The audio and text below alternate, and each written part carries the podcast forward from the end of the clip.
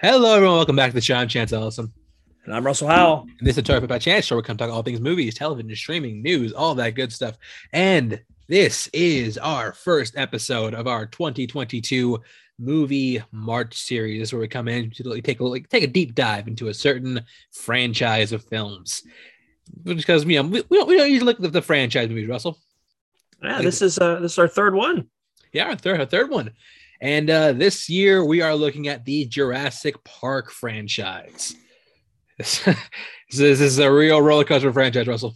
Real It roller is. coaster. It is, but uh, luckily for us, we're strapped in for the ride. But before that, we got some other things to talk about. First of which is the wonderful world of sports. Now we're starting up with some good news in the world of sports.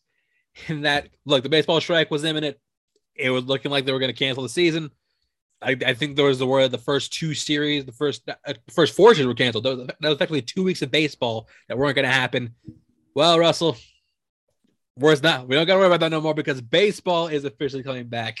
Oh yeah, Yes, they will be ready uh opening day. I know for the Diamondbacks is April 7th. I don't know if that's world if that's season that's league wide. I think it is, but I'm not, not mistaken. But yeah, no, I think that we real bullet dodge there, buddy. What'd you say? yeah, yeah. I mean, I'm I'm on board. Um, obviously, uh, first year rooting for the Guardian. The Guardians. Guardians. Yes. Wa- watch out. Yes. get but, out, uh, get hyped. I I hate the name change. I bought a shirt though. Finally, uh, just try to get in the spirits of things. Um, uh, it's kind of cool, but well, we'll go with it. It's just it's an excuse to buy more merchandise. So sure. Get hype. Oh yeah. Uh, but yeah, we have, actually have a lot of things to talk about in the world of football. But you you know, uh, season's over means off season is starting, and free agency free agency hasn't even started yet. uh and things are already getting crazy. Uh, first thing we're going to talk about are some franchise tags. Uh, these are the following players were franchise tagged by their, by their respective teams. Uh, David Njoku of the Cleveland Browns got a franchise tag. Uh, Bengals safety Jessie Bates was franchise tagged, which uh, good good for them. He's he's a good get, great great safety, one of the best safeties in the league. Definitely definitely something that need to be competitive going forward. Uh, the Chiefs tagged Orlando Brown Jr., which was a surprise to me considering how much they gave up the trade for him. yeah. I, I thought for sure we got extended. He could still get extended, but I think that look, the point is they they like are they really need to protect Patrick Mahomes, especially given what's happening Yeah. uh, uh in their division, which we'll, we'll talk about in a second. Uh, the Dolphins tagged Mike Gesicki, which was a shock. I thought he was for sure gone.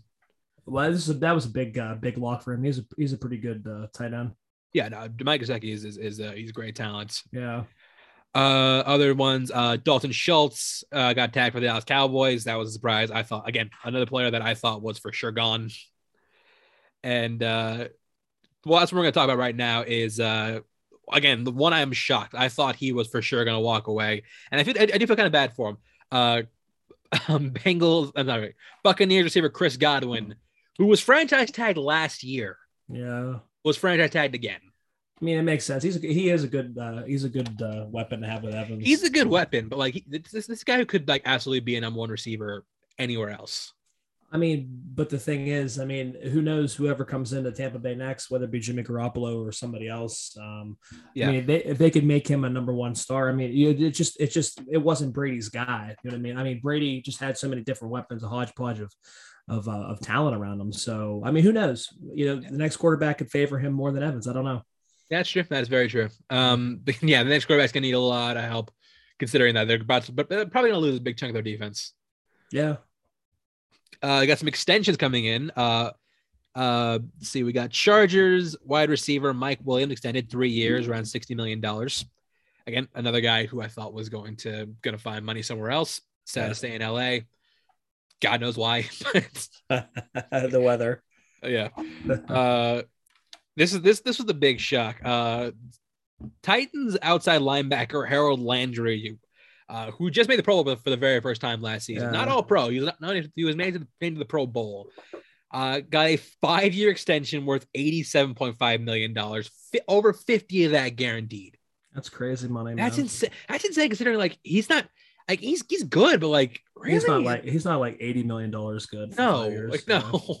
But I mean, hey, good for him, man. He's gonna he's gonna cash out whether or not he plays those five years or not. So uh, yeah. And and today, uh, the Raiders defensive end Maxx Crosby has signed a four-year extension worth a little under one hundred million dollars, which Great. that's that's a that's a great get for that. Like Mike, That's Max great- Crosby, He's a, he's a, he's a really good player. Um, I think I believe the deal was ninety eight point ninety eight, which is 90, yeah, funny 'cause 98, that- that's his, which is because that's his number. I think it's kind of funny. I think I think I think it's great, but yeah, no, good Yeah. good for him.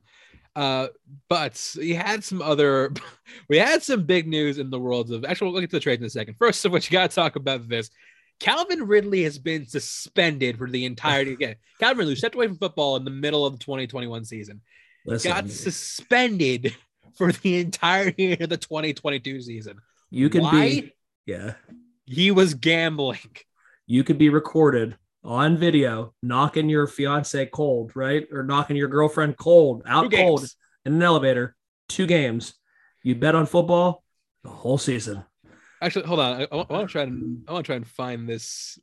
They have said it is it is such horseshit. The NFL has no concept of uh of what like what what, what classifies as like uh you know extremes. You know I mean? It's just it's crazy that this dude literally Pete Rose that um and he lost money. He didn't even win money. Really. Yeah, and it's like yeah. So uh, Ray Rice beating his fiance two games. I mean, Adrian Peterson felony child abuse six games. Greg Hardy beating his girlfriend ten This- games, This which was reduced to four. This is unbelievable. Ezekiel Elliott's accusing of hitting women six games. Yeah. Calvin Ridley used FanDuel one time, seventeen games. Kiss your season goodbye, sir. Which is crazy because, like, look, if, if he was playing, that's a different story. Yeah, like he wasn't even playing these He games. wasn't, he wasn't even playing. Like, he had he had no out, he had no effect. He wasn't an outlier at all in any of this stuff, man. And like, it's not it's not like a Pete Rose situation because, like, when Pete Rose caught gambling, Pete he was, Rose like, bet on his on his game. yeah, though. he was a he was managing at the time he was betting. Still should be a Hall of Famer though. I mean, those stats, is- are, those stats are sickening. I mean, that's, that's actually great, but like when Look, you when you look piss 'em up. when you piss Yeah, off the LB, that's that's kind of thing. But like, yeah, I, th- yeah, I know. I think this is such I think it's such bullshit that Calvin Ridley got suspended. It's not even like I. The reason the reason we're even talking about this is just a joke. It really shows that Goodell and these guys, he has no grip over. It's just it's a joke. They wonder why the NFL is like kind of a laughing stock sometimes, and these are the reasons why. Yeah, it's it's it's, it's ridiculous. Uh, other other news. This happened. To, this happened to happen today. Uh, a list, a certain individual might be getting, uh, might be coming back to the, the forefront of the NFL. Uh, Deshaun Watson. You know, in case you forgot, Oh he yeah, wanted out of Houston before the start of the 2021 season. He requested a trade. He wanted he wanted out of town. Uh, then several several sexual assault cases came to light. got into some mischief. Got into some mischief with some masseurs. Um, it was ruled today that he would not face any criminal charges. Again, this is the joke of the NFL, man. I mean, it's just I can't. It's it's sad that like I don't know. That again, like the severity of this, you're you're gonna Yeah. penalize a guy a whole entire season for for betting, and you got these other guys committing way worse crimes, and it's just it's yeah, it's a joke. Yeah, but like yeah, but Deshaun Watson is now uh you know a lot of legal stink is gone. He still might get suspended, but it's not gonna be like a again Gary Yeah. is not gonna be like a, It'll be like it'll be a couple. It'll be a couple games. like four games. Yeah. A lot of teams could really use his talent. Like I'm not I'm not condoning I'm not condoning him as a person. I'm not condoning Sean as a person. No, but he's. I mean, still. Fuck. I mean, he's still a talented player. I mean, you can't Fuck knock that an from amazing him. quarterback. Yeah, and with Kyler, Kyler Murray in the in the mix too, this is going to be kind of an interesting offseason. To see what happens. Well, Kyler Murray was was in there for Well, he wants time, he, he wants out though. He, he said he wanted out, but then he put his Cardinals stuff back up, so he might not want out. It's it's, it's, it's unknown. Friendly remind, friendly reminder: Cardinals fan, Cardinals, you extended Kliff Kingsbury through 2027. You And may laugh and cry at the same time. And Bobby Bonilla is still making money. Uh, and th- some of the, some, one a huge story. Which again, this is an unprecedented a thing I never thought would happen this season. Aaron Rodgers decided where he's going to play I told football you. next year. You did, you did say it. You did say it. Called He is elected to stay with the Packers. Yes, uh, him and the Packers did come to an agreement. It was originally reported that he signed a two hundred million dollar contract, one fifty three guaranteed, which all of us are like, with what money? And then and then on top of it, franchise tag Davante Adams. For and one- Ty Davante Adams, which, which, was, which was a huge Yeah. get. You're not gonna. Where? How are you gonna pay him? They don't Oh, I have mean, any money. I mean, Yeah. I mean, Davante, you you can you can pay because like you know he only has to make the average of the, of the Yeah. top five receivers, so that can work. Uh, but the thing is with Aaron Rodgers' contract, it, it was it wasn't as huge as it was reported, and, and that's according to him. Like he was not, he did not sign a two hundred million dollar deal. Uh, we, we have not heard the details of his new contract, but he is staying in Green Bay. Problem Mhm. is they're about to lose. They're about to lose a huge chunk of their team, considering like they, they are cap strapped. Good for them. I fucking hate Green Bay. Karen Rogers, dude. I just I'm tired of the, you know, yeah, he's a good quarterback. We get it, but it's not like one of these things every year, dude. It's like, oh, am I gonna go? I'm, I'm so unhappy. Blah blah blah. It's like, dude, you dragged It's- this it was it was two years. It was two years he still dragged this for good out, for dude. good for good reason. Well, actually, actually like one year. But my thing is, if you're so unhappy, leave. Like you were adamantly leaving. You're losing talent. You're not adding talent. You don't have the money to add talent. They do not have the money. to- They do not. They do not I mean, the. Re- They barely re- They barely Yeah. have the money to retain the talent they have. No, and and that's the thing. So it's it's kind of funny. Um, they're they're not going to make any noise in the in, in the in, yeah. I mean, you can go, you know, twelve and five or what what have you in the season and then choke again. But I mean, it is what it is. Um, I I- just like I said, that's why I said that he just wasn't going anywhere. I just kind of knew that that's the type of player you're just not going to trade. Um, it it just it, it just it made sense that he was gonna re- he's gonna retire a Packer. It's just it's just the way that it just is just made sense, you know. I mean, I, I do like Aaron Rodgers. I think I think he's done some crazy some crazy shit in the last year, but I do think it's a good quarterback. Definitely mean, better than uh, better than another another certain quarterback who wears number twelve, who may or may not retired last year.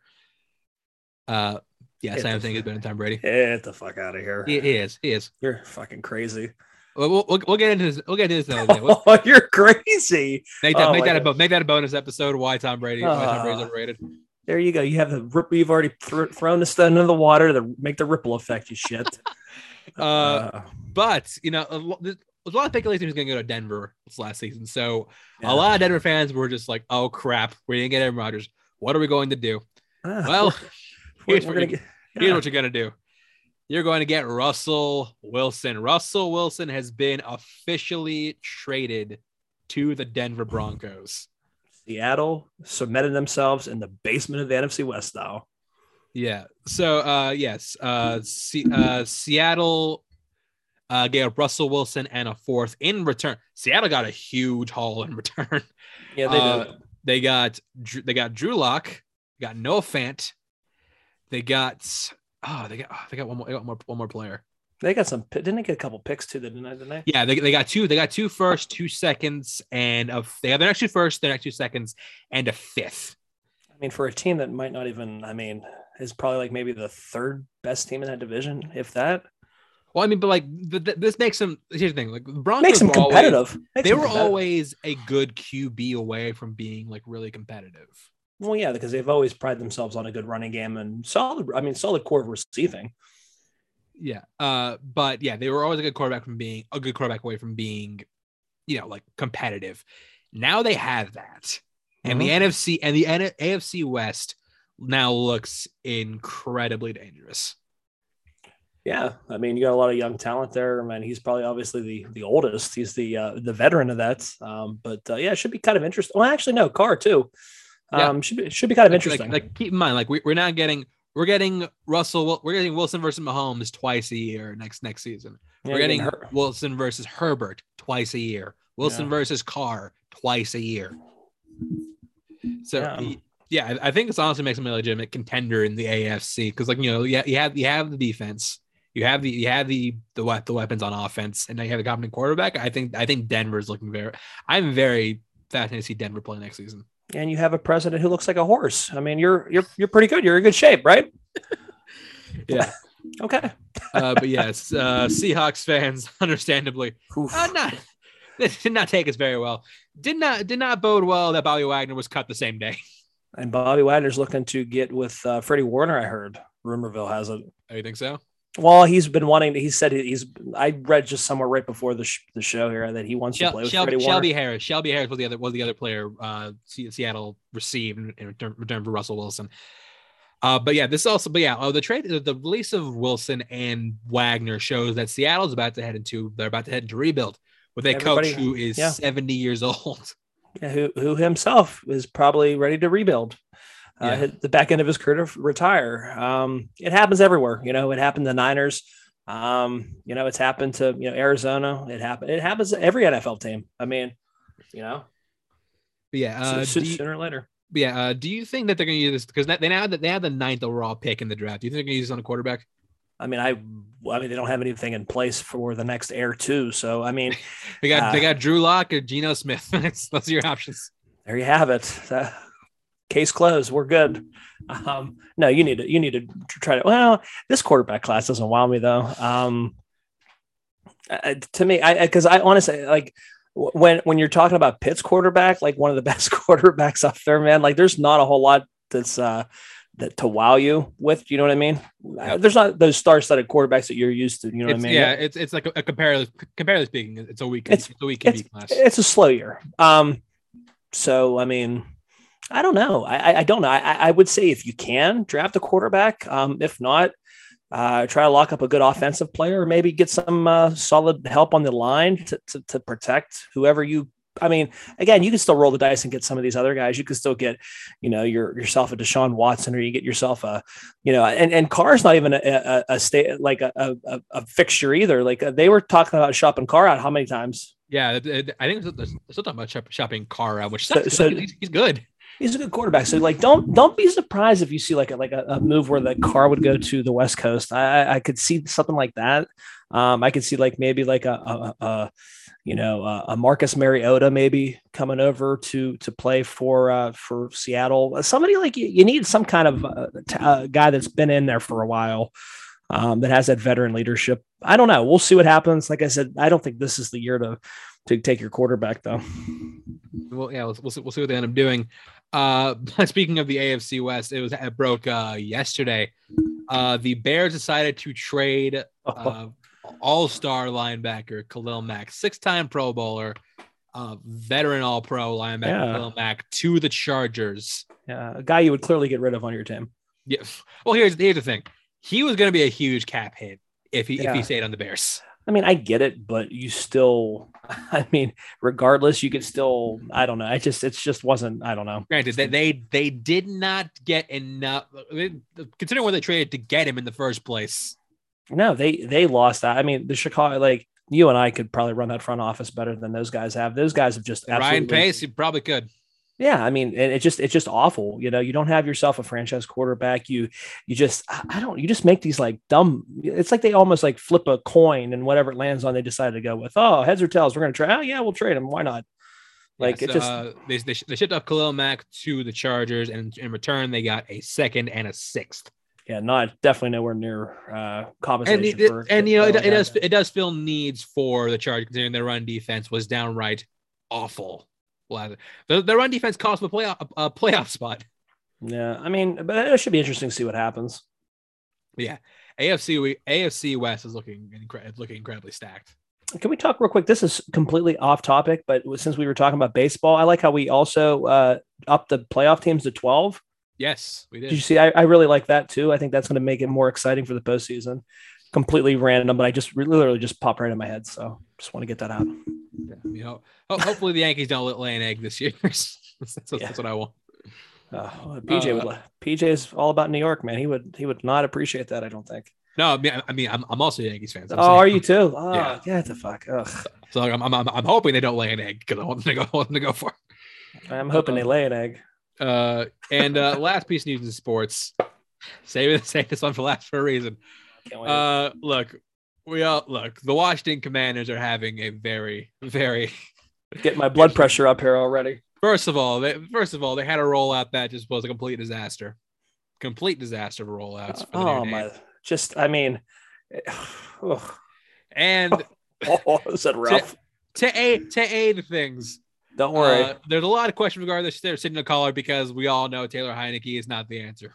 But I like Heinicke better than who we picked up, who they picked. Who I shouldn't say yes, we because uh, I don't want to associate with. So who is the, who is their new signal caller? Carson Wentz. Yep, Mister Scut Farkus himself. Commander Carson reporting for duty.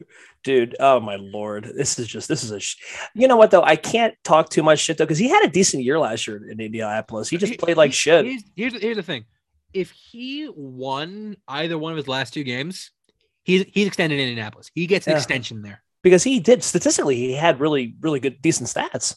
Yeah, but like we, we saw that Jacksonville game, where we're just like, yeah, this this performance that, is going to near single handedly run him out of town. Oh, you mean the must win against the worst team in the NFL? Yeah, all you had to do was not fuck up. Oh, he played like shit too. That game, that game was so bad. Yeah, we're just like, yeah, this is this is going, this is going to be the reason Carson Wentz doesn't get extended. And yes, uh, he was shipped off to the Washington Commanders. Dude, I like Heinicke though. I really think Heinicke would be a better choice because he just got that small town vibe to him, and I, I, I like it. He, he plays with a lot of grit. Yeah, I think the price for Wentz was two thirds, but not like two second to two thirds, like a mixture of both. They were not, traded for picks. Yeah. Not very good. Yeah, the thing is though, like the great thing about Carson was the fact that like just like how much he was like how how much he was how good he was when he first started. He was, dude. Like I said, I mean, in, in he Philadelphia, was gonna, he was on track for a Hall of Fame career when he first he, started playing with the Eagles. He was the next Air Two, Air Two. Like you know, you have your, you know, Ron Jaworski, you have your Donovan McNabb, you have uh, Carson Wentz. I mean, you have those guys like, and and and and, and you know, you hold those up and, and, and you know revere those names. But now it's like he just like completely crumbled. But I do, I do think I do think it's ironic that I, I think the, the crazy thing about it is, you know, the, the QB free agency market is like pretty dry right yeah. now. Yeah. And they have nobody in place to take Carson to take Carson's place. No, like that's the other thing. Like, like they would rather roll with that than keep Carson there for another year. Yeah, and he's like, dude, it's it's no big deal. We'll we'll tank this year and maybe Whatever, we'll have a better we'll have a better quarterback class next year. Yeah, like that, like that is that is insane to me.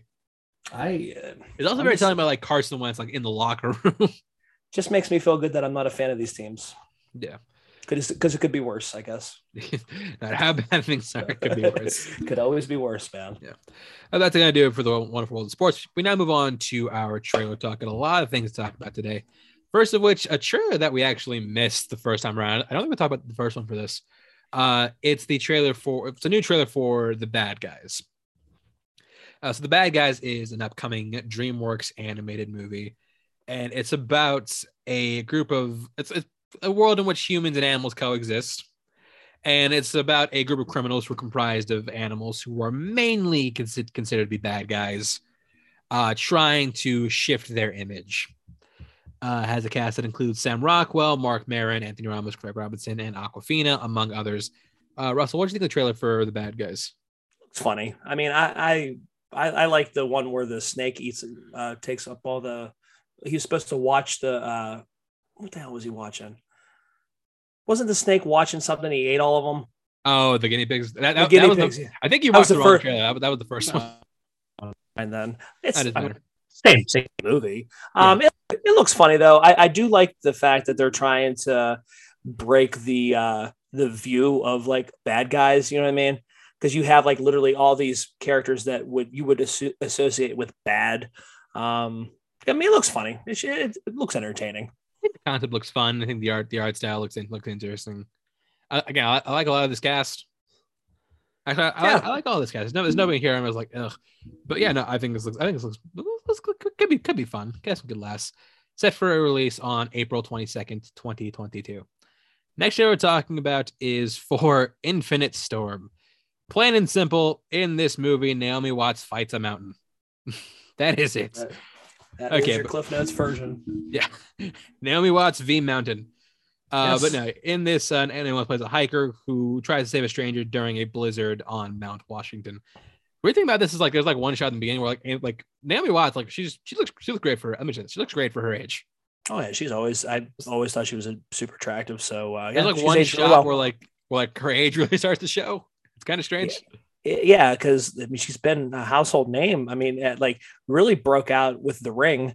I mean, that's when I think you, a lot of people realized. You know, I think that was really one of her you know, landing points to to get out. You know, break out. Didn't, didn't um, she have the ring in Mulholland Drive the same year? Because wasn't the ring 2001? I think it was was Ring 02. Ring was 02. I'm sorry. Ring Ring was after. I should say Mulholland Drive too, yeah, because she was I mean, fantastic in Mulholland Drive. But the, right around there is what I mean when you know she really started to break out. And 21 grams, I think, was in there too, right around that that stretch she had. Yeah, um, yeah, she's a really great actress. This does look like a good movie though. One of my favorite actors working right now, but yeah, yeah. I, I mean, I guess we, we've seen this type movie before, you know, survival, oh, survival thriller, but you know, I, I, think it's always interesting to see like the, the kind of actors they can get for these kind of movies. So yeah, you know, among them. got to be better than that one with Kate Winslet and Idris Elba. Oh, Mountain Between Us. Jesus, did that movie? Boy, was that that movie did not pan out. That, that movie wasn't what I thought it was going to be. How the fuck you got both of them to do this? I'm like, dude, I'm like, this is going to be like one of those survival movies. This is going to be fantastic. And then like, she's cheating on her husband. I was like, where did this go? I said, where, where did we go with this?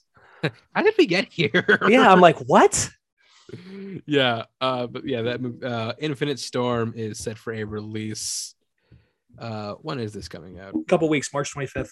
March 25th. Yeah, get, get your tickets now, folks. Uh, next trailer we're talking about is for Master. So Master's movie is going straight to uh, HBO Prime Video. Uh, and it's about a group of women at a college who are kind of being exposed to this uh, questionable, uh, questionable past. They made this guy still sinister plot underneath. Has a cast and features Regina Hall, Ella Hunt, uh, the main star of uh, and the Apocalypse, and really a lot of lesser known people. Uh, but yeah, Russell, what do you think of the trailer for Master? This had uh, shades of uh, what the hell's the one with the witches? The remake they just did. Uh, Fede Alvarez did. Oh, Yeah.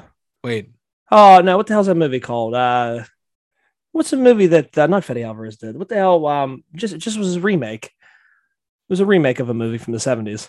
Not, you not talking about the witches? Not the witches. Christmas? No, uh, where, where there she goes to dance and shit. Uh, Oh, Suspiria. Suspiria. Suspiria. it, it had like shades of kind of like a Suspiria vibe. That's um, geez, I don't I was tiptoeing that completely movie just like we're, both- we're trying to do like a, ah. yeah, we, we we could do charades together maybe. I don't know. Um, it had like Suspiria vibes for me. You know what I mean? Like there's something there's like a hidden thing going on or something going on that we don't know about.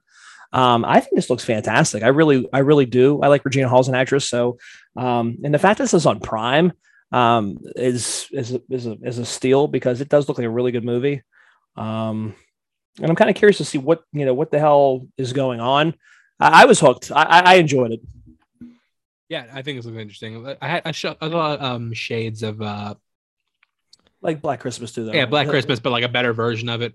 Yeah, like the piece of shit that came out years ago. Yeah, but like yeah, like that that version, but like done Yeah. correctly. yeah, like that you actually want to watch this movie. Yeah, and uh, it's, it's like it's like movies that I've seen done poorly that are like being done well, like that. Antebell- Antebellum is another one. Thank you. You finally saw that movie. I did. Can we can we please pair that with the village? Like, dude, I, remember I told you, I said, dude, you are gonna get vibes of this movie Yeah. when you watch it, dude. It is the village. I'm like, Yeah. what the I, fuck? I watch. I'm just like, what the fuck? Dude, and that trailer looks so fucking good, It dude. did. It looks it looks fucking. It, it, That was- it was, like, it was like another snowman. We're I, like- I was gonna say another snowman, man. You, Yeah. you you have me, and then that's what you put out. Really, you're gonna do that? But Yeah. Oh man, that movie. Wow. yeah this uh but yeah master is master is set for released on uh march 18th 2020 so yeah damn next week Master, master. uh next show talking about is for another, another prime movie all the old knives. So all the old knives movie starring chris pine and thandiwe newton. Uh they play uh they play exes who are not getting together to meet and reminisce over their time together. Uh they've failed at a hijacking but they start to realize that maybe this hijacking might have been an inside job. Uh, like I said, stars Chris Pine, Thandiwe Newton, as well as Laurence Fishburne, Jonathan Pryce. Uh, directed by uh, Danish filmmaker Janus Pedersen. Uh, Russell, what do you think of the trailer for All the Old Knives? You ready for this one? Uh, when you put the trailer list together, I thought that this was going to be like Knives Out sequel sequel. for Knives Out. Yeah, I It's swear to not God, dude. I'm like, dude, this is, and then it was like completely not what I was like. Oh, okay, never mind. Uh, haha, you, Hi, the haha, Knives Out trailer's out. What? How did I miss this? haha, fooled me. But uh, yeah, no, it uh, it looks pretty good. Again, another good prime still, man. Um, really good talent associated with it. Um, I think it looks okay, and um, you know, it comes out relatively soon too. So yeah, Uh, yeah, I think this looks. I think it looks interesting. I, I like Chris. I like Chris Pine and Newton. So, yeah, definitely looking forward. Definitely looking forward to seeing. And it's got me intrigued. The plot. I want. I want to see like how this how this whole thing plays out. So, uh, this is set for a release on April eighth, twenty twenty two. Uh, next thing, next trailer we're talking about is for the Bubble. So it's funny. There are posters going around for this like random movie. It was like Jurassic Quest Six or like Dino Quest. Hold on, what what what, what was it called? Oh yeah, yeah, yeah. I know what you're talking about. Uh, Cliff Cliff B six. I'm like, Yeah, what the fuck? What the fuck? Like, I saw the that that came out first. We're like, what the fuck is this? yeah. Yeah, it turns out that was like a promotional a promotional poster for the movie inside the movie in this. So basically, the bubble is about uh, it's about filming a movie during the midst of the COVID nineteen pandemic, in which a bunch of actors like basically make a studio basically makes a bubble so they can make the movie. yeah. Uh, direct, written and directed by Judd Apatow, uh, starring starring cast includes like stacked ass cast: Karen Gillan, Fred Armisen, Maria Bakalova, David Duchovny, Keegan Michael Key, Leslie Mann, Kate McKinnon, Pedro Pascal, among probably many others. Uh, yeah, uh, this is going straight to Netflix. Uh, Russell, what do you think of the trailer for The Bubble? It looks stupid funny, you know. I think it just looks like it's literally not taking itself seriously at all. It's just it's trying to have fun with the whole COVID nineteen pandemic. Uh, it looks funny. I, I also am like surprised that like there's just like another Apatow kid that we just didn't know about because like you know we've been talking a lot about Maud. Apparently, apparently this is this is his other kid who like two, he has two daughters, doesn't he? yeah no th- this, this is the other one the other the Maud's the Maud's the one that's been doing stuff Okay. but like yeah this this is uh, this is Iris Apatow's Okay. first like you know coming out party and yeah, Yeah. a lot of the kids are talented I don't I don't really care but yeah no, she she looks she looks she looks like a lot of fun. I like seeing Pedro Pascal in this. I love where his career is going. Super shocker that Leslie Mann was in this movie. I know, right? What a shock. Yeah, I mean, she's not readily, readily accessible, right? Yeah, what inspired what inspired you to make that casting choice? You're like Rob Zombie. Uh, but yeah, no, I think this looks, I think this looks funny. Uh, it's Judd Apatow. So it's already. Gonna, I'm looking at the runtime. It's it, it, I already feel like it's gonna be too long. Oh, it's already going to be two hours and 25 minutes, I'm sure.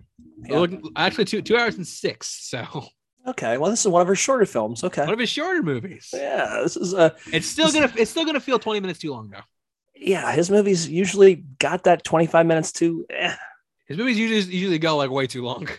especially like this is 40. There was like uh, a 40 year old version, same thing. It was like just a lot of didn't, his feel like, movies. I didn't feel like the 40 year old version. I did, I did feel like one like you know like knocked up and fucking This is 40 train, for sure. train Yeah. wreck. This is 40 absolutely. Train wreck. Yeah you could absolutely shave like like 30. You 40 could shave like off 15, 20 minutes off of 40 year old, but 40 year old was probably, I mean, still, you know, still his his best. But yeah. Absolutely. But still, I, I, I like Judd Apatow. I think I think he's greatly talented. Yeah. And I, this is set for release on April 1st, 2022. So you can watch this, you can watch more Morbius. Pick one. Um, yeah. Not Not Okay. Morbius, right? Morbius. Stay Uh, away. Next thing we're talking about is uh, Apollo 10 and a half or Apollo 10 and a half, Space Age Childhood.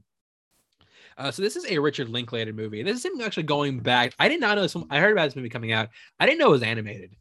I did Yeah, I not didn't- know Richard Linklater was going back to animated films. That's like a Scanner Darkly, back to like a Scanner Darkly type. Yeah, no, he, he's back to rotos- rotoscope animation, which, in case you don't Yeah. know, it's the act of taking like real, like Real life. Yeah. real life and animating over it. yeah. Again, yeah, just watch, uh, just watch Scanner Darkly, Waking. Life, or any Ralph Bakshi movie you want. I'm talking about. Yeah. Uh, basically, in this, uh, it takes place in the mid '60s and basically follows how NASA screwed up. How NASA screwed up a model, and they made the Apollo well supposed to be Apollo 11 too small, so they can't test it. Yeah. So they have to go recruit a child and send him to space. oh, jeez. Yeah. Yeah, uh, like I think I think it's just a hilarious premise. Uh, it's like has a cast that includes Glenn Powell, Jack Black, Zachary Levi, and Josh Wiggins, uh, among among others. Uh, Russell, what do you think the trailer for Apollo Eleven? I liked it, and it was funny because I literally just um, revisited Before Sunrise, Before Sunset. I still need to watch the, the third one Midnight, uh, but- midnight. before midnight. Yeah, but I it, I just it got the one to watch those again.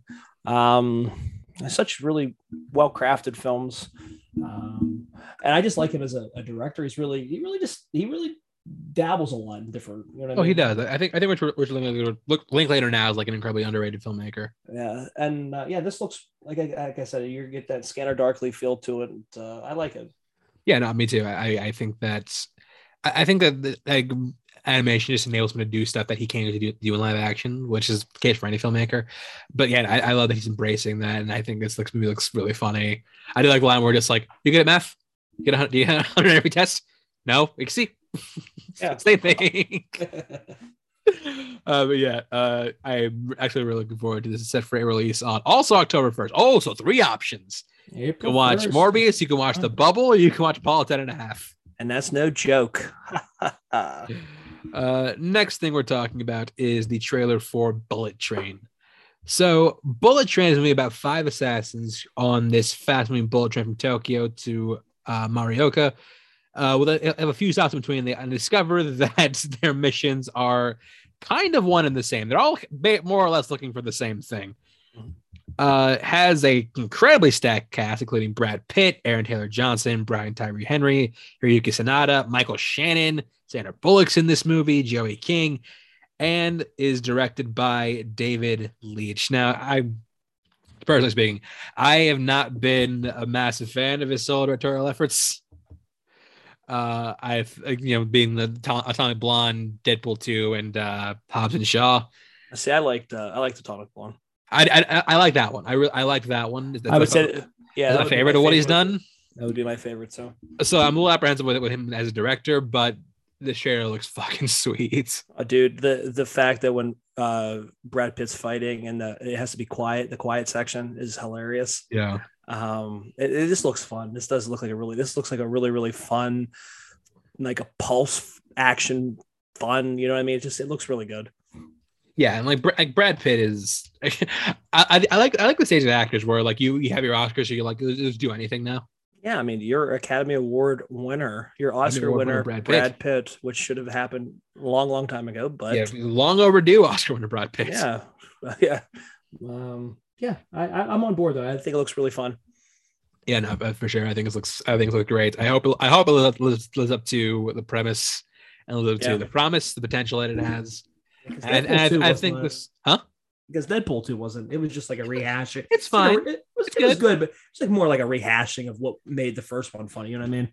Hobbs and Shaw, nah. Like, Hobbs and Shaw wasn't okay, but you knew what you were going to get with that. I, uh, like I said, I didn't like. We both agreed. Atomic Blonde's probably the best. What you going to get there? Yeah. So uh, yeah, like I said, this one's set for release on July fifteenth, twenty twenty two. And last show we're talking about, um, this is this is the big one. We got the first trailer for the the fir- highly, highly anticipated first trailer for the highly anticipated show Obi Wan Kenobi. So this show is going to be this is the spin-off of Obi-Wan Kenobi that takes place 10 years after Revenge of the Sith, which would make it about 10 years before A New Hope, uh, in which uh, we see Ewan McGregor once again reprise his role as Obi-Wan Kenobi from the Star Wars prequels. And it puts him, and it puts him, you know, we, we, we it's to like be present with him, like see what he was doing between all that time of, you know, ducking Jedi, ducking Jedi hunters and stuff like that. Yeah, I said, yeah, Ewan McGregor is back in his role as Obi-Wan. Uh, also doing, also coming along, Hayden Christensen once again back as Anakin Skywalker. Uh, Joel Edgerton reprising his role as Owen Lars. Uh, Bonnie P. Bonnie, I think it's Piesi, Piesi. I don't know which. Uh, but Aunt Beru, she's back. But also some new cast members: uh, Rupert Friend as the Grand Inquisitor, which a lot of which a lot of people have opinions about, and I'll talk about that in a second. Uh, Ingram, Sung Kang, also uh, Kumail Nanjiani, O'Shea Jackson Jr., and Benny Safdie, among others. Uh, Russell, what did you think of the trailer for Obi Wan Kenobi? I completely am a big fan because you get to hear that this guy is going to be coming back. You ready? Darth Vader. Yes, I had to go get the uh, Darth Vader. he just had to he just had to wait right now. So I left fucking vamp for like for like two minutes. Where's he going? dude because my uh, buddy at uh, his wedding uh, he was a star wars theme so i got he knows i'm a huge uh, vader fan so uh, It's funny because Mike Deegan's wedding was the same thing. oh dude it's, it's hilarious because he bought me he literally bought me like a $200 lightsaber it's a Oh, darth shit. vader's lightsaber so yeah i have it's like one of my movie props that i i'm, I'm gonna put it somewhere in the movie room but i'm gonna have it like hung up um I, I just wanted to get that real quick because i'm so excited man and um this is a real shocker that's coming out in may just like all the other films um well, yeah, not only makes- that, it's, coming it's coming out May 25th. 20. So yeah. it's going to be exactly 45 years to the day we first saw Obi-Wan Kenobi in A New Hope. Yep, uh, and um, fought in one of the worst lightsaber scenes. Pretty exciting. Of- no, but yeah, I get it though. I mean, look, that's what we had to. I mean, come on, that's what we had to deal with. Like Alec Guinness was in his was in his fucking 60s. Okay, what do you, what do you want? Yeah, I mean, because, dude, did you see what he did in the previous movie, the previous episode? yeah, what do you wait? Is it his fucking thirties? Yes, I did see. dude. But uh, no, I'm I'm on board, man. Uh, love Vader, uh, and I'm I'm looking forward to this. Um, this really gets you that whole entire feel of of uh, of Star Wars, man. Uh, you know? So and, and and and like the good star wars like i feel like you know the prequel days like the the middle like how you said it's between uh uh revenge of the sith and the new hope. So it'll be kind of exciting to fill in that gap you know? Uh, i'm looking forward to yeah and uh I, th- I think that i think that a lot of uh you know as much as the as much grief the prequels do get most of it being you know deserved. Uh one thing people can like unanimously agree on is the fact that uh Ewan McGregor was excellent as Obi-Wan. Yeah I mean, that and jar jar binks was awful. I mean there's a couple things that you could agree with that you could take back out of the yeah prequels. pe- people have been wanting to see him come back as Obi-Wan. He's wanting to come back as Obi-Wan and now Yeah. he gets a full series a full we don't just get a movie. We got like a full like six hour epic with Obi-Wan Kenobi. Yeah. and i still like hayden as anakin so uh get that so. Yeah, yeah I mean I'm excited I'm excited for him to get some redemption. I think that I think that's great Yeah, Uh, this is this is this is good stuff. I, I'm on board. I always liked liked Hayden. Um, just bad bad Lucas writing, you know. bad writing and direction yes Yeah, I mean it's just it is what it is. But um, yeah, I'm looking forward to this stuff for sure. Well, like we said, set that's premiere on Disney Plus on uh May 25th, 2022. And that's gonna do it for a trailer talk. We now we now move on to notorious news. And you know, for you know, we like that fun here. You know, I knew I you're, like you're gonna. You're gonna do it. You're gonna do some sad tidings because I thought of you on this death. By the way, Wait, what the Uh, Sesame Street. I was not even gonna bring that up, but yes, we're, we are good. So we're, we will talk about it. now. I thought of you, dude. I thought the first thing I thought of was like, dude, I bet Chance is gonna be sad. I am sad. See, I fucking thought of you, dude. Yeah, okay. I wasn't gonna bring gonna bring this up, but I Yeah. but I will now. You're, you're damn Oh. right. We're this is in memoriam. You're damn right. We're gonna do it now. Uh yeah, so let me just let me just Just like fucking cut me off guard. you did come out guard. You're like shit. I didn't I did not expect that. Dude, I thought of you, man. I was like, dude, Chance will be sad about that. Uh, man, I feel so bad that I, I can't I can't remember his name. It wasn't it Luis? And isn't Luis and uh or no? But he played Luis. in- he played Luis. Yeah. Yes, Emiliano Delgado, uh, who was uh, it was um, uh, Luis on Sesame Street. He uh, passed away. He was, and this is one that hit me because you know he was he was one of those adults. Like there there's certain actors who are just there for the entire run. Like like when I was watching, he was there for the entire run. Yeah. and it was nice, you know, to get like get, like get that kind of Latino representation in that in a in a kids show, and the fact that he had that that longevity. He had he had you know he had arc, he had a defined character. He was always like a super fun presence. I I loved I love seeing him on the show, Yeah. and yeah, you know it's like it's it's just kind of like a thing where like it's it's it's, it's sad to me just because you know it's like confronting the idea of like mortality. Like, your childhood years eventually are gonna are gonna die, and it sucks. I mean, A we time face is cruel. Yeah, we face this every day though, like with just like movies and just like people and stars and stuff like that. You know. Yeah, time is cruel, but you know, I love despite the fact that like he was never like big outside of Sesame Street, like he the fact that he like he was able to touch the lives of so many kids, I think Yeah. In of itself is just I, I think it's an incredible thing to do with your your acting career. Yeah, and I, I mean, and, and I not, I wasn't trying to like, you know, make a joke of it, but I, I, I watched Sesame Street when I was younger on PBS Yeah. and stuff like that. Um, Yeah, like they, they, they had they had a whole wedding with him with him and uh, his his wife on the show, Maria. It's- so yeah, like- I mean, it's definitely, you know, he, he was there for over 45 years. I mean, that, that's longevity, you know? yeah, it's, it's definitely like like a it's feeling like, like like a grounding feeling. Just like, oh man, like I just it's just like a thing you like you, you- you take these actors on on these kids shows for, for granted so often. Like like it's like the same thing like when, when Arthur ended.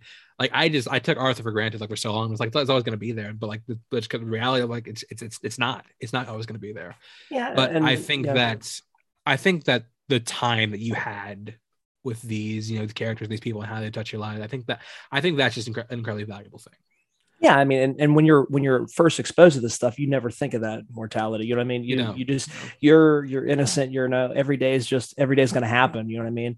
Um, there's no stopping. And then you get older, and you're like, shit. There there there is there's a front nine and a back nine, dude. There is, you know, and I'm on the back nine coming up soon. Um, but you know what I mean? It's just it's the way it goes, and it definitely makes you appreciate things as you get older. Just makes you appreciate um everything yeah. in general. And I, and I, will say, like, it's gonna be the same situation because uh, uh, Roscoe Orman, who plays Gordon on the show, who again, someone else has been on, he's been a central human figure on this show for fucking decades. Uh, when he passes away, I'm that's that one's gonna that one's gonna hit me because he was always one of, my favorite, one of my favorite characters. Been on the show mm-hmm. since 1974, almost 50 years. Yeah, and like I know when when he passed away, that that's one that's gonna that, that one's that's that's gonna gut me.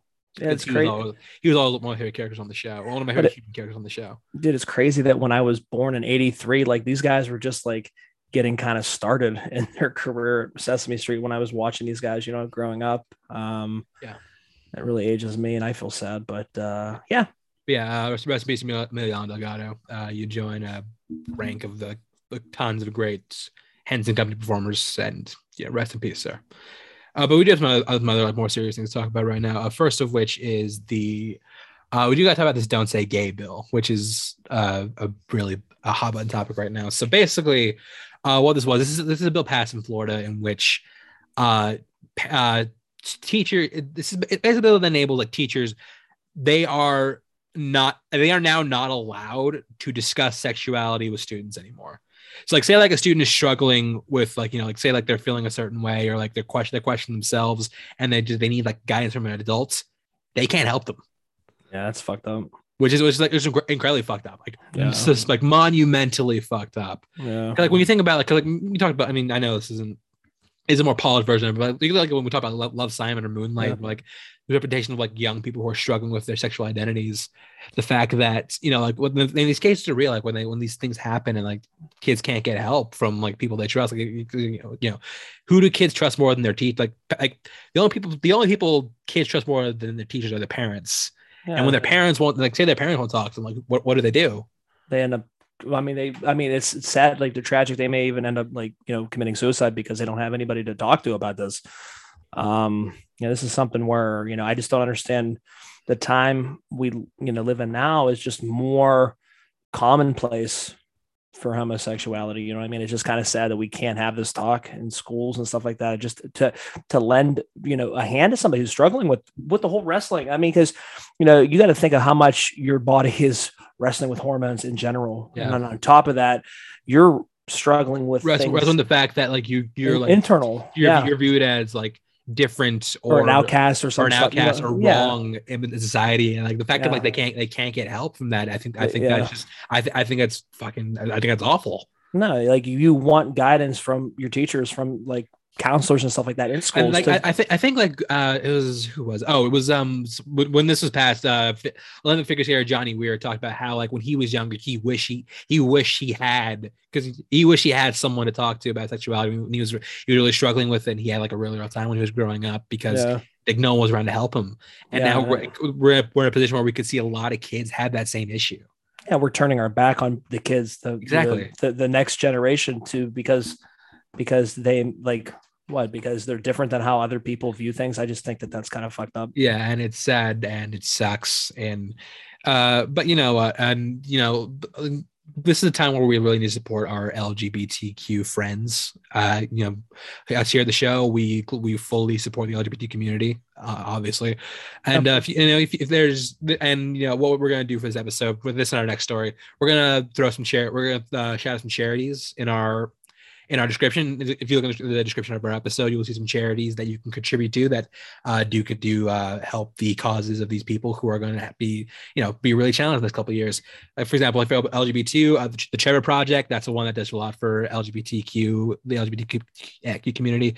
Uh, the Human Rights Campaign Foundation is another one. Point Foundation, uh, Astraea Lesbian Foundation for Justice is one is a good uh, charity to donate to and uh, the Family Equality Council. It's another one uh, you can donate to if you want to help the LGBT community.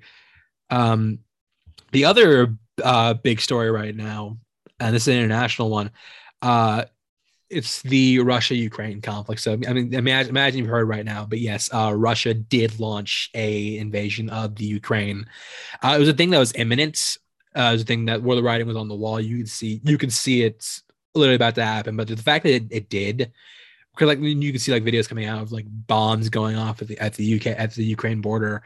And it was just like really it was a thing where you know like nobody who's alive well not, not nobody because there's still people, people who were around during world war ii but like most people like under the age of i would say like 60 50 like they, they no one no one's been around for something like this. Like i've never seen anything quite like this happen in my lifetime.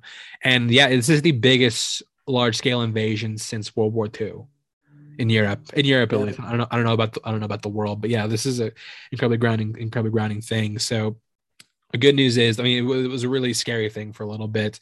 Good news is there have been several ceasefires to allow civilians to, to allow civilians to uh, exit uh, exit the country, uh, exit the country safely, which is which is nice. Uh, but the thing you have to consider about this is the fact that you know if this continues, if this, if this rages on, first of all, you're gonna see a lot of Ukrainian cities destroyed, a lot of lives destroyed and you could see somewhere around like 10 million refugees who are just like out of a home Yeah. because they're being just raided by this country. Now the, you, the, the Ukrainians are people who are like they are going they are going to stand they're going to fight, and this is the time where I think we need to you know a lot of people are coming out to support the Ukraine. I, th- I think it's I think with like support from other countries and other people they can they can hold out for a long time. Yeah, like Poland. I mean, Poland has been really open arms with a lot of the people from Ukraine coming over. I think too. Um, yeah, this is just a uh, just a shitty situation. Uh, you know, we're seeing a another like almost like a, well, not almost like a, a- we're seeing a dictatorship. You know, Oh, we're, we're, de- we're definitely seeing a dictatorship. I mean, and it's one of those things where I am really surprised that um, there isn't a massive kind of like a, uh backlash or kind of like a, uh uh, from from the Russians that that are kind of fed up with this shit. You know what I mean? Um, Yeah, I mean they, that, they- I, that I they- think is gonna. yeah, like they seem on board right now. I feel like I feel like that support's gonna go really quick. I, I think like I I- like I said I do believe uh, there is going to be a, a a massive uh, re- a revolt I think from his own people. Um, I can see it to- happening. Also. I can see it happening to to because- overthrow this crazy asshole. Um, I just think that um, you know, at the end of the day, I mean, you're a huge country. I mean, literally, it's it's you know. Um, but the, the other thing I don't like seeing either, I don't like seeing, um, you know, people boycotting Russian items and stuff like that because those are the people they're they're losing money out on it too. Not, you know, I mean, I get it, the whole, you know, Putin, but I'm saying the people that the business people, the day to day people like you and I or whatever, the people that work, you know what I mean, are losing money because of this too. Do you know what I mean? So Well, it's, it's kind of this a this, this yeah. thing's gonna have like massive consequences for a long time. Yeah because like, also like a lot of a lot of like major companies are now like cutting severing ties with, with Russia. and that's going to hurt that's going to hurt their economy and and I mean it, because of this asshole that, that that's in you know in power right now you know Yeah, this I think Um, is going to affect a lot of people for a long time. Yeah so hopefully with this situation like I said we can get a massive uh, revolt hopefully And and if you, and if you see and a good, a good example like we an, an immediate uh, side effect is Yeah. that we've seen because of you know because the war because of the war on the Ukraine gas prices have risen in the U.S. oh my god like, yeah almost a dollar over the last like two weeks. yeah I think right now I think gas up here in Pennsylvania is like 429 439 Yeah, I I, uh, I just got mine in a gas station. My, my it was like four twenty four a gallon.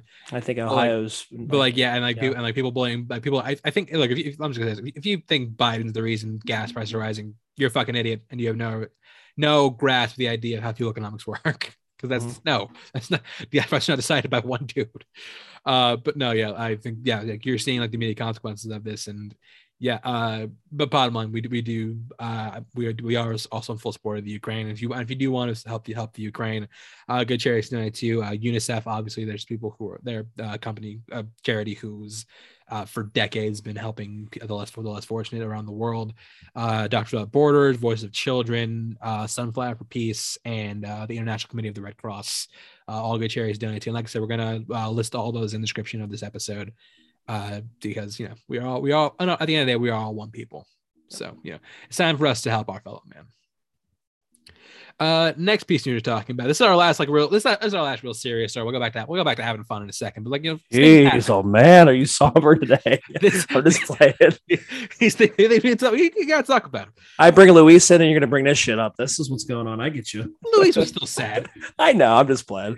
Uh, this is because this is this is- I think this is uh this is the why this even happened.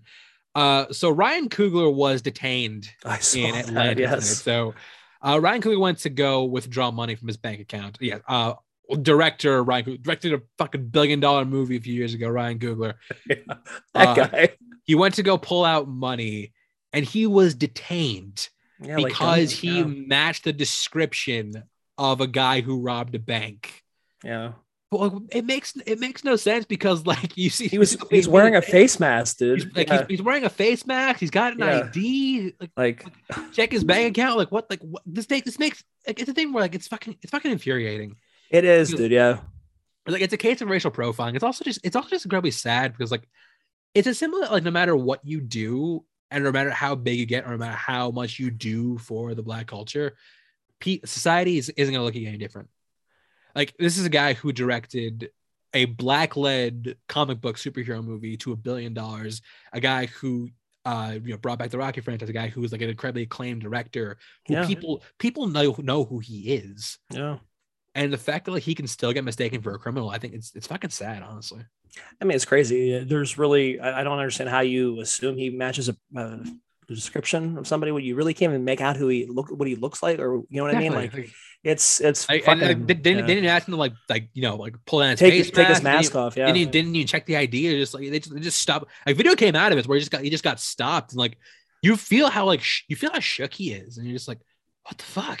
yeah. It's uh, it's a lot of a lot of shit. Uh, makes you scratch your head nowadays, man. With, with, Uh, with all the stress he's going through on Black Panther 2 right now, this is not something he needs. yeah, he's probably like, please, guys, I do not need to shit. This is Yeah. added stress. But yeah, I mean, look, I mean, I'm a massive Ryan Coogler fan. I think it sucks that's happened to him.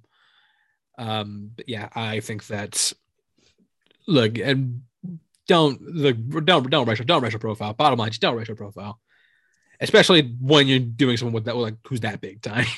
Yeah, I mean, and, and especially when you're not even trying to help your cause out by having the person take the mask off so you can see does this person fit the description you know what i mean like yeah, it's be you know just be smarter about things it's ridiculous, but yeah. Uh, but now, but now we go back to having fun. Um, and some other uh, lighter news stories. First, we got first we got to talk about the SAG Awards. SAG Awards happened uh, a few weeks back. Uh, and uh, this is all news, but we, we haven't recorded in a bit, so we got we got having a chance to talk about it. Uh, so first of all, I do want to shout out some some TV stuff that did happen.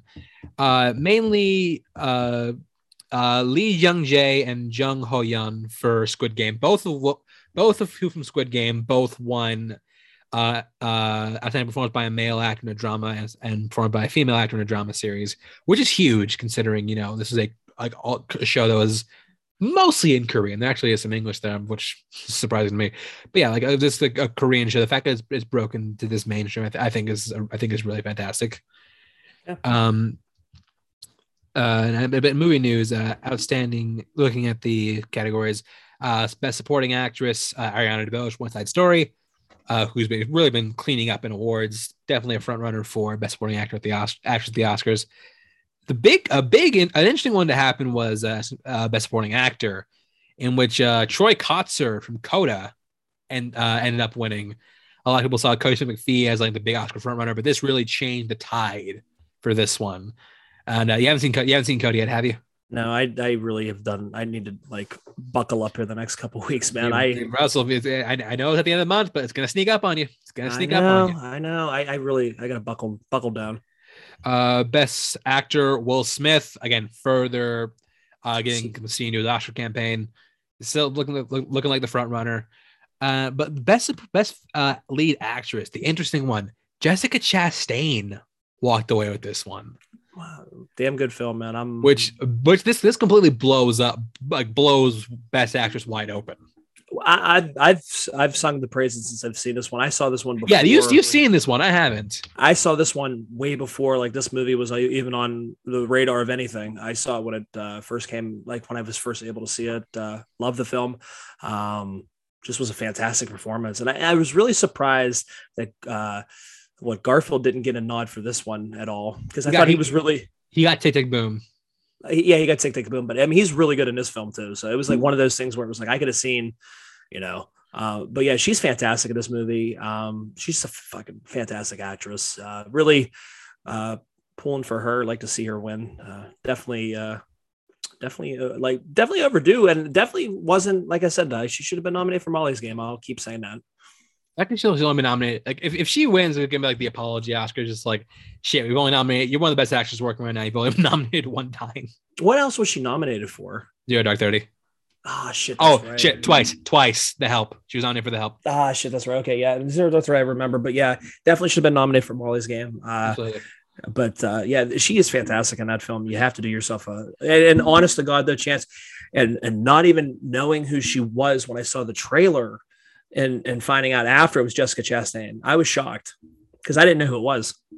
Yeah, I'll, I'll definitely uh, check. I'll definitely check it out. Again, there's there's like five movies I need to watch before Oh, there's- the I Oscars, and I will definitely add that to the list. I mean, it's on the list, but I'll definitely get to that soon. I'm a train wreck. I got to catch up. Uh, I got some box office stories. One was well, one was like a yeah, the other one was like a oh really. This, the all really one is the old news one. Uncharted. For some reason, we keep giving Rupert Wyatt win. Not not not, not fucking Rupert Wyatt. Fuck who did who did direct Uncharted? Hold on, no, this is bad. Ruben Fleischer. I'll get to that in a second, Russell. Calm, calm down. Ruben, Ruben Fleischer, uh, Uncharted, doing sadly doing well. I mean, I'm saying that sadly because I was not a fan of it. I Uh, middle of the road. I, I I enjoyed it fine, of course, because I have no horse in the game or no, See, no yeah, horse in the race. I should say, I I I have a horse in the race, and because you're familiar with it, and I put that in my Letterboxd. That I I didn't follow the video game, so I think that's why uh, I benefit from that. yeah, uh, currently sitting at a total box office of 275 across a budget of 120. Uh, so yeah, uh, this is again so. The, even even if this didn't do this well, I think they would have written, written it off probably a sequel anyways, just because they would have blamed it on a pandemic. This is a fun swashbuckler action. Is, is is it? I don't even think it's that fun. Though. I don't even think it's that fun. I, I think I, I had I had fun. I like, listen. I wasn't. And I didn't know what to expect because again, the, the, not you know never played a video game, so um, no horse in the race. But uh, I just came in expecting a moderately fun time, and I was I was I I was satisfied. Uh, uh, yeah, but you know, You- uh, you- good- you were good, not. Good, good for. I was not satisfied. No. Okay. what I was satisfied with was uh the Batman. The Batman came out and it Oh. did He's coming absolute back. gangbusters opening weekend. Uh, open to a grand total of. Let me bring it up here. Uh, one hundred and thirty. Thirty. Yeah, that's right. One, well, yeah, uh, one hundred and thirty million dollars opening weekend. Uh, which is uh the second highest uh highest box office of the weekend or of since the start of pandemic. Uh, obviously, first being Spider Man. 100, 124 124 million dollars. Yeah. Um. Uh, yeah. So ended up being the second highest grossing uh, box office besides a weekend box office besides uh, No Way Home, and also, oh, this is a surprise to me. This is this was the first WB movie to break 100 million opening weekend since it in 2017. Jesus. Yeah, like that, like that. That was shocking to me. Oh. Uh, but yeah, you know, Ba- Batman. we- We're both massive fans of it, so this to see this level of success, I think, is very encouraging. Yeah. Uh, which I mean, we have not heard word of a sequel. Nothing's been confirmed yet, but it's definitely going to get a sequel. I mean, if you've watched watched the movie, it's gonna get a sequel. Yeah, I mean, they're hinting at one, which I'm not uh, not too enthused about. I can't say why, but I, I was super surprised the way we end, ended that, but yeah, Uh, but either way, uh, yeah, I'm I'm super happy to see the Batman having, having this level of success, especially considering is how. It's, I mean, I know it's, I know it's you know Nolan did his Batman thing, but this feels even more different than that. it's like a even like a even like a, a shade darker. Like Yeah, it feels like yeah, it feels it feels a little like you know darker in sort in tone than the Nolan films.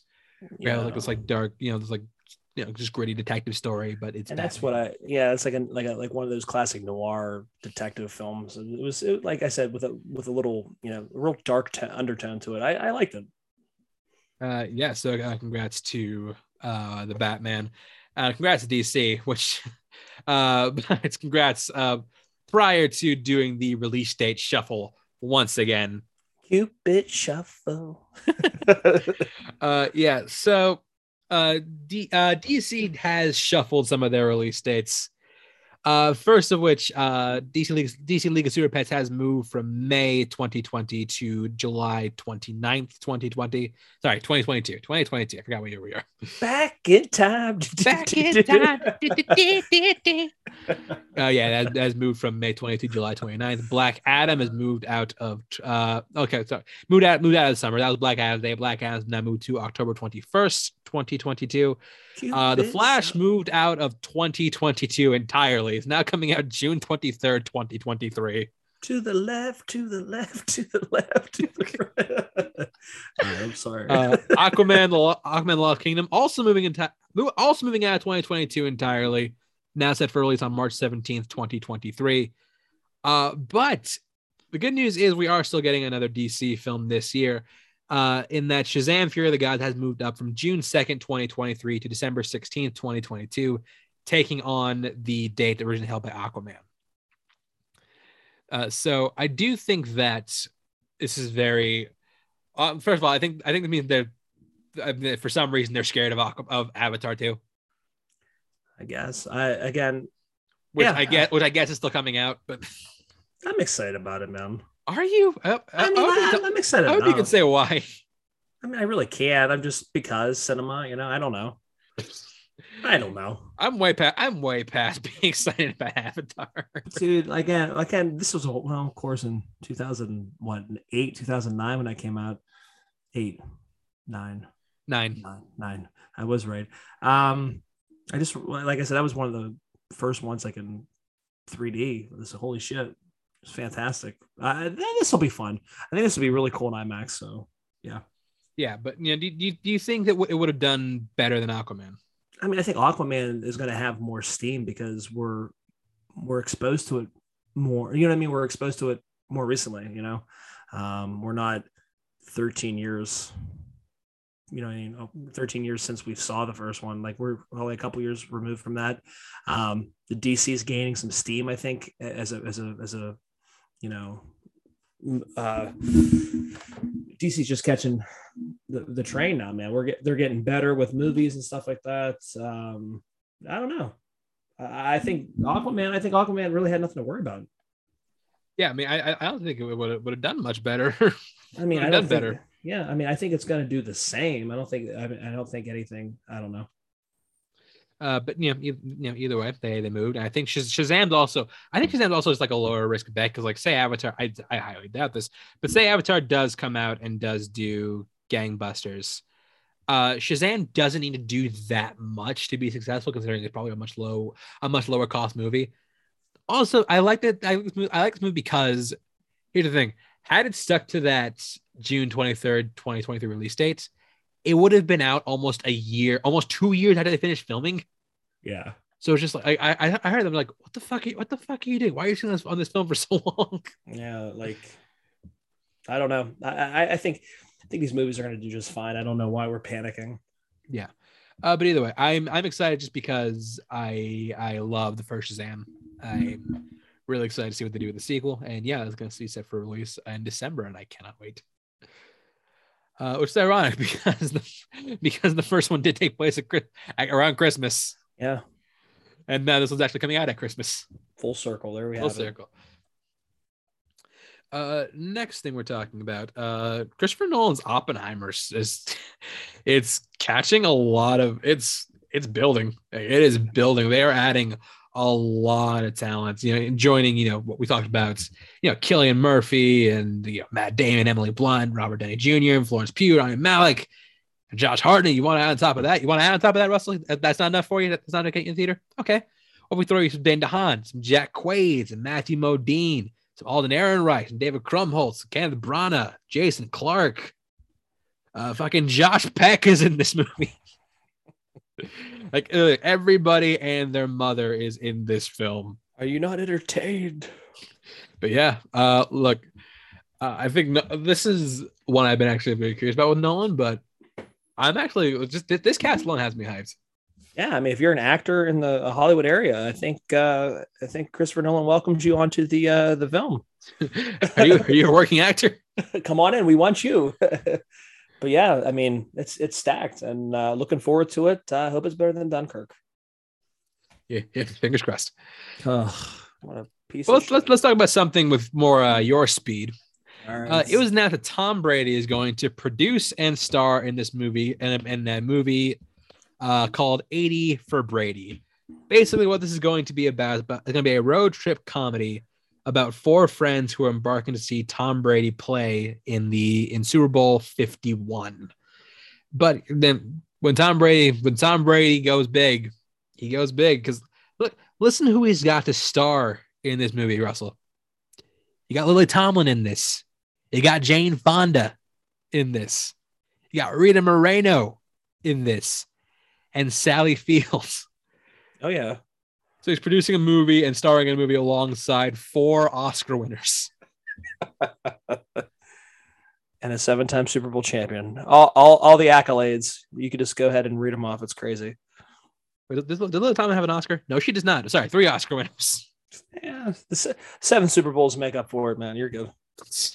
on average. Yeah, no good. You're fine. Add them all up together. I mean, I think the I think the concept of this. I think this is what this, is what, this is what I, I want to see Brady. I want to, I just want to see him make movies now. Yeah, this is like a Detroit Rock City almost type shit, you know? Almost, yeah. Uh, almost like a, just a kind of like an older crowd to go see Tom Brady in the Super Bowl. Like, yeah, let's do it. Yeah, and uh, yeah, no well that's releasing, but it is it has landed at Paramount, so we'll be on the lookout for that. Uh, next piece of news: uh, Steven Spielberg, who is working on currently working on the you know version of his life story, uh, Fabelmans, is now lining up his next film. Uh, it's looking like he's going to be making a another adaptation of the film Bullitt or of the book. I think it's a book uh, Bullitt, you know that uh, once made into the '70s uh, Steve McQueen car chase movie. Would you, you ever seen that movie? I've never seen it. I know exactly what you're talking about. Just never seen it. Yeah, Bullitt's actually Bullitt's actually great. That, that actually was one of the films that kind of revolutionized car chases in movies. Sorry, '60s car chase movie. Oh yeah, one of the first big car chase movies, and the car chases actually do, do hold up. It's actually really impressive what they were able to put That- together in 1968. That'd be a fun pull. Car chase movies Yeah, that would be fun actually. something different. Uh, but yeah, so uh, if you're not familiar with bullets, uh, I will say that I think this is actually a really interesting idea, uh, especially considering you know Spielberg is a guy who look. This is a guy who uh, has he has the best director nomination in I think seven decades.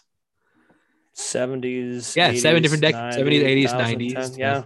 Yeah, seven. He's, he's been Oscar nominated for best director in seven different decades, Yeah. and I think this is actually a really like, interesting concept. Like doing a modern day Bullitt, I think is actually quite interesting. So, yeah, I definitely would like to see what he does with this. Uh, next thing we're talking about, and Kraven the Hunter just keeps getting people. I feel like that. I feel like someone's just tricking people into, into being in this movie at this point, uh, because Kraven the Hunter, uh, or, yeah, Kraven the Hunter, the movie has just signed uh, the actor to play its villain. And this, this this one, I feel like they were targeting me because like they know like this is one of my, this one of all my boys. Uh, Alessandro Nivola is going to be playing the villain in this film. Uh, which like Alexander Nivola, I've always found to be this incredibly underrated actor. Just to, just go watch the self defense if you want to see what I'm talking about. I think just he has this this air about him where he just like he's just incredibly fantastic. Um, yeah, what do you think of uh Russell? Let me hit you with this. In, in this movie, got Aaron Taylor Johnson, fantastic actor. Ariana DeBose sign on as well. So about the soon to be Oscar winner is in this film. An Oscar winner, Russell Crowe, Uh oh. Is gonna is gonna be in this film playing Kraven's dad. Do you know what, what Nivola as the villain. it's funny you mentioned Russell Crowe. Do you know what happens in three days? Bye, bye day, It's Pie Day. bye day. There you and go. uh, Christopher Abbott, who is another actor I'm not sure I'd be a fan of, but yeah, Alexander Nivola joining Kraven too. What do you think? I mean, I'm not really familiar with Kraven at all, so sure. But like, yeah, but like, it's, it seems like Sony's like really hell bent on doing this, on doing this, like you know, Spider-Man universe without Spider-Man for some reason. Yeah, why not? Also, like, what the fuck's he gonna hunt? Yeah, I mean, he's called a hunter, so you gotta hunt something. Well, the thing is, like, he's he's he's hunting Spider-Man because like Spider-Man to him is like the ultimate game. Yeah. But like, Spider-Man's not here, so the fuck are you hunting? I don't know. You're just you're just wasting time. Yeah. Anyways, you know, it's not wasting time. Uh, this new Muppet show though that was announced. Look at that segue. uh, it was uh, you know, Disney has been pretty darn with the Muppets. I mean, they've done some like some like minor stuff on Disney Plus. They did the haunt, they did the haunted mansion thing, which actually, actually pretty fun. Yeah. Uh, but they did announce what their next what their next show is going to be. Basically, what's going to be is about the elect. It's going to be a show centering on the Electric Mayhem as they try to record their first album. Now, I think I think the premise of this is actually quite funny, and I think that's you know it's it's funny, it's different. It's, it's about characters who are never really at the center of, of any Muppet stories. So I do think that's a really good change of pace. So, what do you think of a, uh, a Doctor Teeth and Electric Mayhem starring Muppet movie or Yeah, Muppet, Muppet show? Yeah, something different, like you said. I think uh, when you, you've seen everybody else, you don't see a lot of them, so uh, it would make sense to do something a little bit off kilter, you know. Yeah, absolutely. Only thing I don't like about it, apparently Lilly Singh is going to be in it, and I'm not not uh, too terribly big a fan of her. Uh, but you know, either way, I, lo- I love Doctor Teeth. I love Doctor Teeth and Electric Mayhem, so I'm definitely curious. I'm definitely excited to see them in their own series, especially if they have like a like a this is Spinal Tap type feel too. I think that'd be really funny. Yeah. Uh, next piece you're talking about, we have a lot of sequels talk coming. One which may be a sequel, may not be. The fact that in addition to the Alien show in the works from Noah Hawley over at FX, there is going to be a brand new Alien movie from Don't Breathe and Evil Dead director Fede Alvarez, Hmm. a guy who has not made a movie since The Girl in the Spider's Web in 2018. And God, that film was bad. Not a very good follow up No. to Fincher's film. like I, I'm- I don't I don't even love the Fincher movie, but yeah, like seeing this, I'm like crap. I, I may need to I may need to reevaluate. Yeah, that's not very. Ugh. What do you think of this guy tackling Alien? I just want. I'm just. I'm. I want Alien Covenant to get a sequel, man. I was. I was ready for the third, man. That's. I mean, that's just me. You left it perfectly for a third one. You, you left me wanting some more, and uh, Well, Ridley Ridley was hell bent on doing a third one. I wanted his third one because I liked the way he ended it with David and shit. I thought it was really cool, and uh, you know, uh, damn it, I don't understand. You know, everything I like just falls apart, man. So I just need to stop liking things. Um, I'm not getting I'm not getting Covenant three. I'm not getting Man of Steel two. I was just gonna say I'm still holding out for a Man of Steel 2 but uh, Yeah, he- he- yeah, I wouldn't hold my breath because I think I think Henry Cavill's basically done with that role. uh, He's just doing, he's, yeah. doing, he's doing his Witcher. Go go watch The Witcher then. I don't want to watch. I want to watch fucking. Don't want to watch. Watch Clark Kent. Damn it! I don't want. To I watch, don't I don't want to watch The Witcher. no, I want Clark Kent. Damn it. Uh, anyway, um, but uh, sure. I mean, I, I- don't know. Sure, Fede Alvarez, an Alien movie. Yeah, sure. Let's let's go with it. But uh, yeah, that that Spider Spiderweb was See, not I, a good I think movie. I think he's a good choice for aliens because he's just a, he's just a, he's just a naturally like he- he's a brutal filmmaker. Like Yeah. you like you look at uh, Evil Dead or Don't Breathe, like he puts these characters through the absolute ringer. Oh, so I think the prospect of him doing an alien movie is actually like really exciting to me. Like I I, I really I really like his Evil Dead. I loved I really love Don't Breathe. how bad was so- Don't Breathe too? Let's talk about that for a second. Jesus. Oh, what's that so bad? And that that what like what a, a drop from the first one to the second one. You know what I mean? the fact that like every like 30 minutes it just somehow gets worse. I'm like, it just, just They make one choice that somehow makes it worse. I just they should never have they, that movie should just stayed alone. They should never have Don't touch it. Yeah, don't touch it. Leave it alone, man. Yeah, but yeah. Um, either Just way, want just want to throw that out there. for the record, Alvarez did not direct it. I, I, I did No, I know, I know, I know he did. I, I do think he wrote the script though, but he didn't. yeah, direct uh, the movie is just not good. it's not. But either way, I do think his, his alien, an alien directed by him could actually be actually really something. So Yeah, I looking- mean, always looking down forward for to- that. looking forward to that. Uh, in the cat, uh, in the news of Dune 2, uh, like I said, we're ramping up, set for a 2024 release, if I'm not mistaken. I think Yeah. so. Yeah. Yeah, that sounds about right. Uh, now they're looking to cat. They're looking at the to cast two of their next major roles. Uh, Florence Pugh is currently in talks to play the role of Princess Irulan, and Austin Butler is currently in talks to portray the role of Feyd-Rautha. So, since uh, Russell, I, I'm assuming you don't know it, I these people are. So, uh, Hmm. Princess Irulan is basically she's the daughter of the of basically the Emperor of the Universe. So the one who kind of orchestrates uh, with the Harkonnens to the one who you know worked with with this with the Spacing Guild to sell spice, the one who helps the Harkonnens kind of organize the uh, extinction of House Atre- of House Atreides. Okay. Uh, in the, the the daughter, who's actually like not a very big part of the, in the Lynch film, uh, she actually has a much much bigger part in the book, uh, to where she's like an an, over, an overseer. You don't really know where what side, what side she's on. Actually, very very very interesting character. And then the fact that like they have more time to really like flesh her out, I do think is a good choice. And I think Florence Pugh is a good, a good actress for it. Now, Yeah. Feyd-Rautha, uh, he is Baron Harkonnen's nephew, and actually, uh, uh, Dave Bautista's character, it's his younger, it's his younger brother. Okay. So in, in the original in the original uh, David Lynch film, he's played, played by Sting, and he's basically like kind of like the rival to Paul Atreides.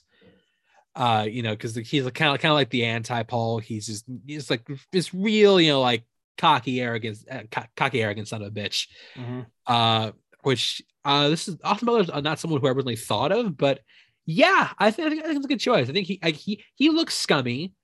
I think that he looks the right age because you know the whole thing, the whole thing of like um, the whole thing with his character, he's supposed to be around around the same age as uh, Paul Atreides. So I think like, age wise, he's work. I think he's I think he's talented.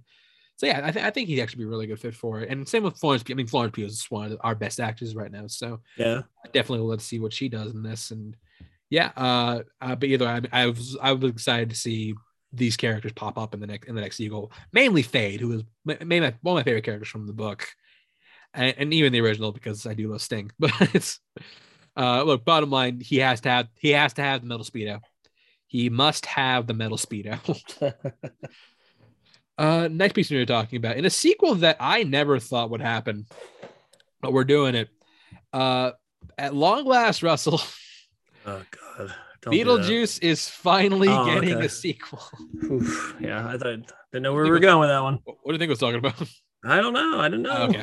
But yeah, no, a, a Beetlejuice sequel has been stop and go for a long time.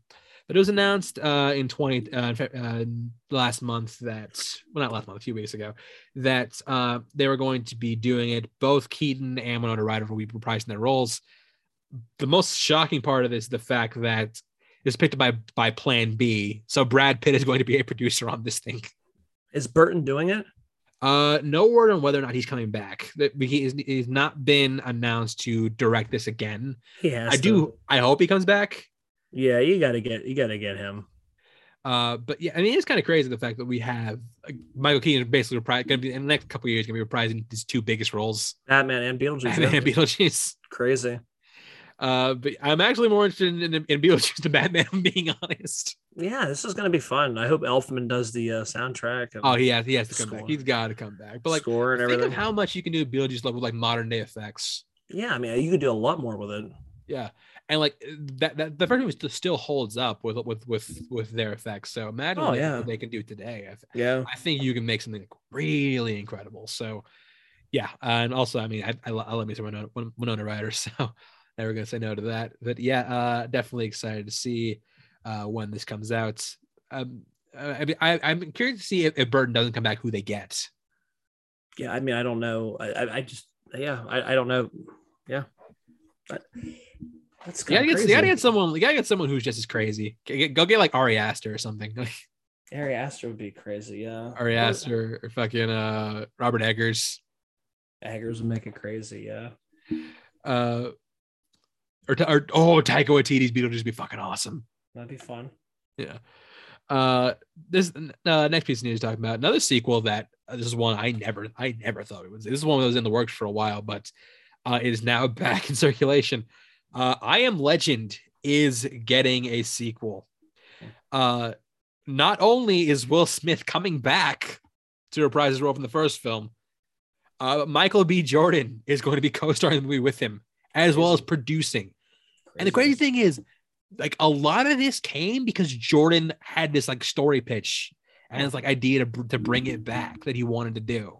pretty cool. Yeah, Yeah, which is great. Which the, Will Smith coming back is an interesting one to me because I mean, in the theatrical cut, and spoiler alert, he he does die at the end of the film, but in the director's cut, which I think is the far superior version of the film, uh, he lives. I mean, which I know sounds better, but it's actually a much, a much darker ending. I, I just, I just really love to talk about I Am Legend, which is like how how much different, how much more interesting the director's cut is. But yeah, um, the director I, just might, might might be my favorite Will Smith movie. Just like to do like a, a deep dive between the director's cut with the original cut. Yeah, because I think Yeah. the end, the ending of the of the ending of the original fundamentally changed the entire film. Yeah. Uh, but yeah, no, um, yeah, what do you think of an I Am Legend sequel teaming with teaming up Will Smith and Michael B. Jordan? Yeah, I mean, I'd, I'd be kind of curious to see that, especially because he's the one that pitched to Smith. I mean, so obviously he has some kind of you know He's the real, he's the real brainchild behind this. like a passion behind it, so it would make sense to that. Um, yeah, I mean, if, if he's that passionate about it, yeah. Yeah, it's uh only thing I, I, giving me you know pause about this, but Akiva Goldsman is coming back to write the script, which is Batman and Robin's own Akiva Goldsman. Hey, I I feel like the worst thing that Akiva Goldsman could have could happen Akiva Goldsman is him winning an Oscar because like that gives he it gives you to keep like get, it keeps giving him reason to justify them hiring him. Yeah, that's um, Not a good writer. Not a good writer. Not a good writer. it's the worst Batman movie. I think Forever's worse. Honestly, I think Forever's so much worse. Not- okay, not- not I, so I got I got to rewatch. It's been a while, but I, I remember Batman and Robin. Oof. And last story, this one actually uh, breaking news today. Uh, Deadpool three. We've been hearing about it being in the works for a long time. We now have seen some more concrete stuff. Now that now it now has a director. Uh, Ryan Reynolds, apparently new boy. Shawn Levy is going to be set to direct the superhero follow-up sequel. Uh, someone who's been directing Ryan Reynolds in well the last two projects. He directed both uh, Free Guy and The Adam Project, which came out today. I haven't seen it yet. I'm assuming you haven't either. If not, I was working all day, so But I but I want but I but I want to see it. I do too. Uh, but yeah, Shawn Levy is a guy who you know got his uh, thing doing more family friendly fare. Uh, but I do think he's a talented director. What do you think about him doing uh, uh, the next Deadpool? Yeah, I mean, why not? I mean, it, it made sense that they're obviously going to make another one. Um, it'd be something different with the, you know three different directors for the films, right? Um, Yeah. Everyone Yeah. got a different director. So uh, yeah, maybe he can sprinkle something in there, kind of, you know, sprinkle something new into the character. You know what I mean? So they're not kind of like rehashing the same things. Make it make it a little bit more fun in its own unique way. You know? Absolutely. Uh, I, I think I think this is uh, I think it's actually a good pairing and someone who Ryan's very clearly com- comfortable with. So I think that's always encouraging. So yeah, definitely looking forward to seeing that when it comes out, uh, probably sooner rather than later. And that is going to do it for Notorious News. We now move on to the movie of the week, The Lost World Jurassic Park. Now, we ta- we did talk about the first film. If you want to go check that out, uh, we did talk about that with uh, Marisol McKee. Uh, but yeah, bottom line, we're both massive fans of that film. It was a groundbreaking success. Uh, you know, effects wise, story wise, it gave audience something they'd never seen before. And it still remains Spielberg's highest grossing film to date, like by a wide margin. Russell, Russell just staring at. I can't, yeah, I, I yeah, that, dude, you completely, completely ruined that bit. Completely, I just started hitting the music. I just started hitting the music now. I could, you, you, you, you, you, had a good bit. You had a good bit. Damn not fall it! I came. It came in. Oh damn it! I, I I try to cue up some little John Williams score. That, that I, I, yeah, I, I felt what you were doing, but I'm just like, I can't, I can't hear anything. My bad. I I wanted to set the tone. I know. It's all right. You'll, you'll, you'll, you'll get it next time. Um, we got a whole month. We got a whole month of this. I'll just But do yeah. it next week. But yeah, like I said, uh, Jurassic Park, Jurassic Park, still the highest grossing film of of Spielberg's career. Only film he's made the top billion dollars. yeah. So naturally, a, a sequel, a sequel was inevitable. Yeah. It really was. This is and this is the only one Spielberg himself came back to do. And let me say, pressure, pressure, expectations at an all-time high. Did it deliver? Not quite. Not, not at all. But why did it not deliver? Well, let's talk about it. This is the Lost World Jurassic Park. We open on a rich fam. We open on a rich family vacationing on an, on an island, and uh, yeah, rich family, rich family in a monster movie. Yeah. Nothing. gonna work. You know it's gonna work out. happen? You know it's gonna work out for them. Yeah. I mean, what could possibly happen? Uh, we we we see what we see the Dar of the rich family going off and seeing a lizard, and already this is we already know this is not a normal kid. No. Like what like what girl is going to look at this dinosaur and say, "Oh, how cute." Yeah. Uh, uh, a normal person, my daughter would probably run away. Yeah, I'd I'd run away. I'm, a, I'm, a, I'm a grown ass man and I'd run away. I hope she would run away. Uh, yeah, it's also like it's also just so weird because the fact that like Like they they kill this child.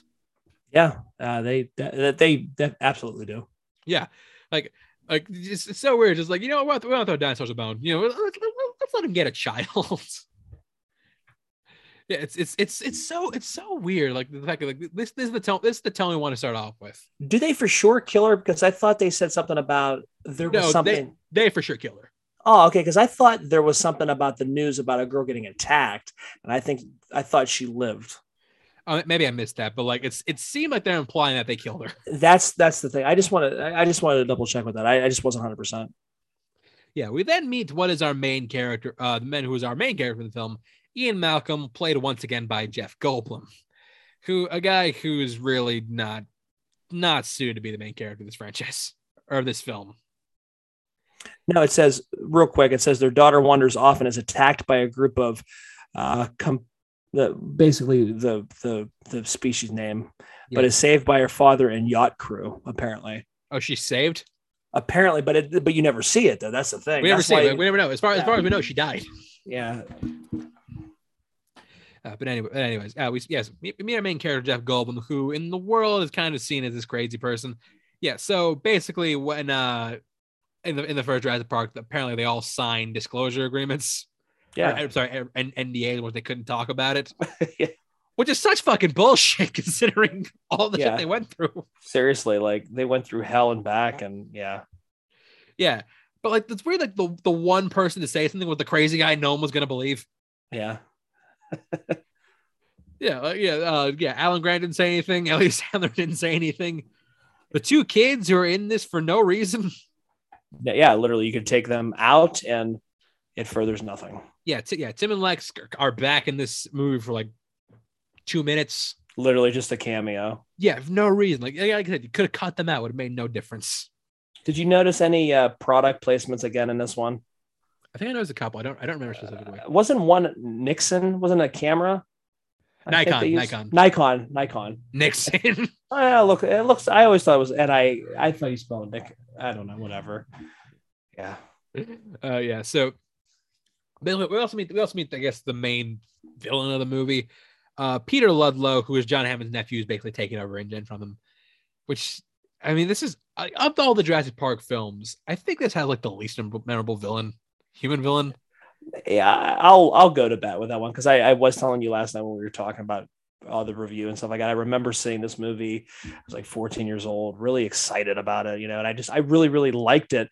And it had been probably, I would say, like at least 15 plus years since I've revisited this film. So, uh, yeah, definitely, definitely a lot to uh, unpack in between the the 15 years it's been since I've seen this one.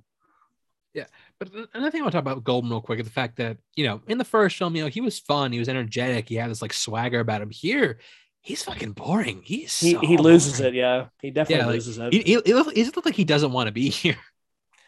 again, this is, I mean, you figure what, four years after the first one. Um, it just, I don't know. It's just, I feel like we're just trying too much with this. You know, we're trying just to, to what made the first one special. Hey, you know, here the, you know, the two, the kids from the first one here, here's, you know, here's Ian Malcolm. It's like, yeah, it's like great, but it's like, you're not giving him a whole lot to do that what made his character so good in the first one, you know? But also, it's weird. The thing- I noticed, like the thing I noticed in this, the fact that, like, they, it's almost like they forget detail detail of the first. Like, for example, Ian Malcolm says that three three people died in the first Jurassic Park. Yeah. That's not at all true. Yeah. I counted true. five. Yeah. Uh, so yeah, I'm just like, oh, okay, sure, three, whatever. He didn't care about Wayne Knight. he didn't he didn't care about Wayne Knight. or Samuel L. Jackson. yeah. He's like, you know what? Nope. There you go. There's three. It's three. I forget three. Yeah, whatever. Three, three. I saw. Didn't matter. Yes. I don't know it matters. yeah. So, anyways, uh, like I said, he's he's there to talk to John Ham. Yeah, John Ham, played once again by Richard Attenborough. Uh, who get this? Turns out there's another island with dinosaurs on. it They call Site B. What? Yeah. Uh, turned. Yeah. It was like, why were we told about? So apparently, this was only used for breeding and testing, which begs the question: What the fuck was the point of that lab in the first movie? Yeah, so now you're giving a reason basically to transport. I I, I don't know. I, I don't understand why we have to throw that in there. Yeah, but it's just, it's just like it, it, it just makes no sense in context, in context of the other film. It's just, just it's, like- it- it's yeah, like just it- it- it- because. it's just yeah. for, this for breeding and testing. Why was why was there a giant lab in the middle of the first park? it wasn't that supposed to be where you did that. Like, Exactly. I, I get it. Again, this is just maybe I don't know. Maybe they they want you again. This is just for plot. Anyways, they had, they had to leave the site because of a hurricane. So the animal's been roaming free for the past four years. uh, yeah. So what John Hammond wants to do is he wants to send a team there to document the din- document the dinosaurs, generate public interest to keep them there. Mhm. Not sure why you need to think people do that. I mean, you could just like let them stay there. Yeah, I, I don't. Yeah, you really don't need a reason to do this. Uh, yeah. But anyways, uh, so he's uh he's asking uh uh Ian Malcolm to go and lead the team in order to go there, uh, in order to you know lead the mission. Uh, obviously he doesn't want to fucking do it Yeah, for good Definitely. reason. definitely knows how this plays out or will play out, and was like, "Yep, I'm okay." Yeah, but also look, look at the team. Look at the team he's got. He's got like a tech expert, a photographer, and a paleontologist. Why does he? Why does he need a chaotician? Why does he need to go? Yeah, It's not, it's not like he's familiar with. It's not like he's familiar with this island. Like No, he, he's never been here. yeah. So you, you basically can put a, a a you're putting strangers on there. It doesn't really matter. They've never been there either. Yeah, so I I don't I don't understand why, why you need to. I mean, I know why he's there because he was in the first he was in the first movie and everyone loved him in the first movie. Yeah, So you have to be uh, just. This is just because. Yeah.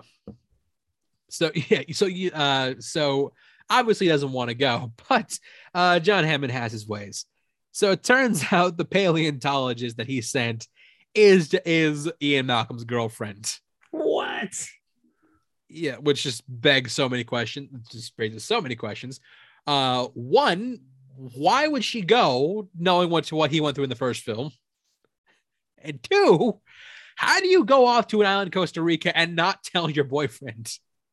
Because she's filming porno and Boogie Nights, maybe. That's what she was doing. At the time. I don't because it came out in '97. yeah, same year. there you have it. Just because. I mean, like Russell, like like like would, would, would Beck leave to Costa? Would Beck leave to, to a mysterious dinosaur island in Costa Rica without telling you? I mean, I would like to think not. I'm sure there's times where I drive her. I hope not. I'm sure I drive her to points where she'd probably want to do that. It'd probably be more entertaining. Um, but I don't know. Yeah, I would like to think no. So I'm, I'm going to go with no on that.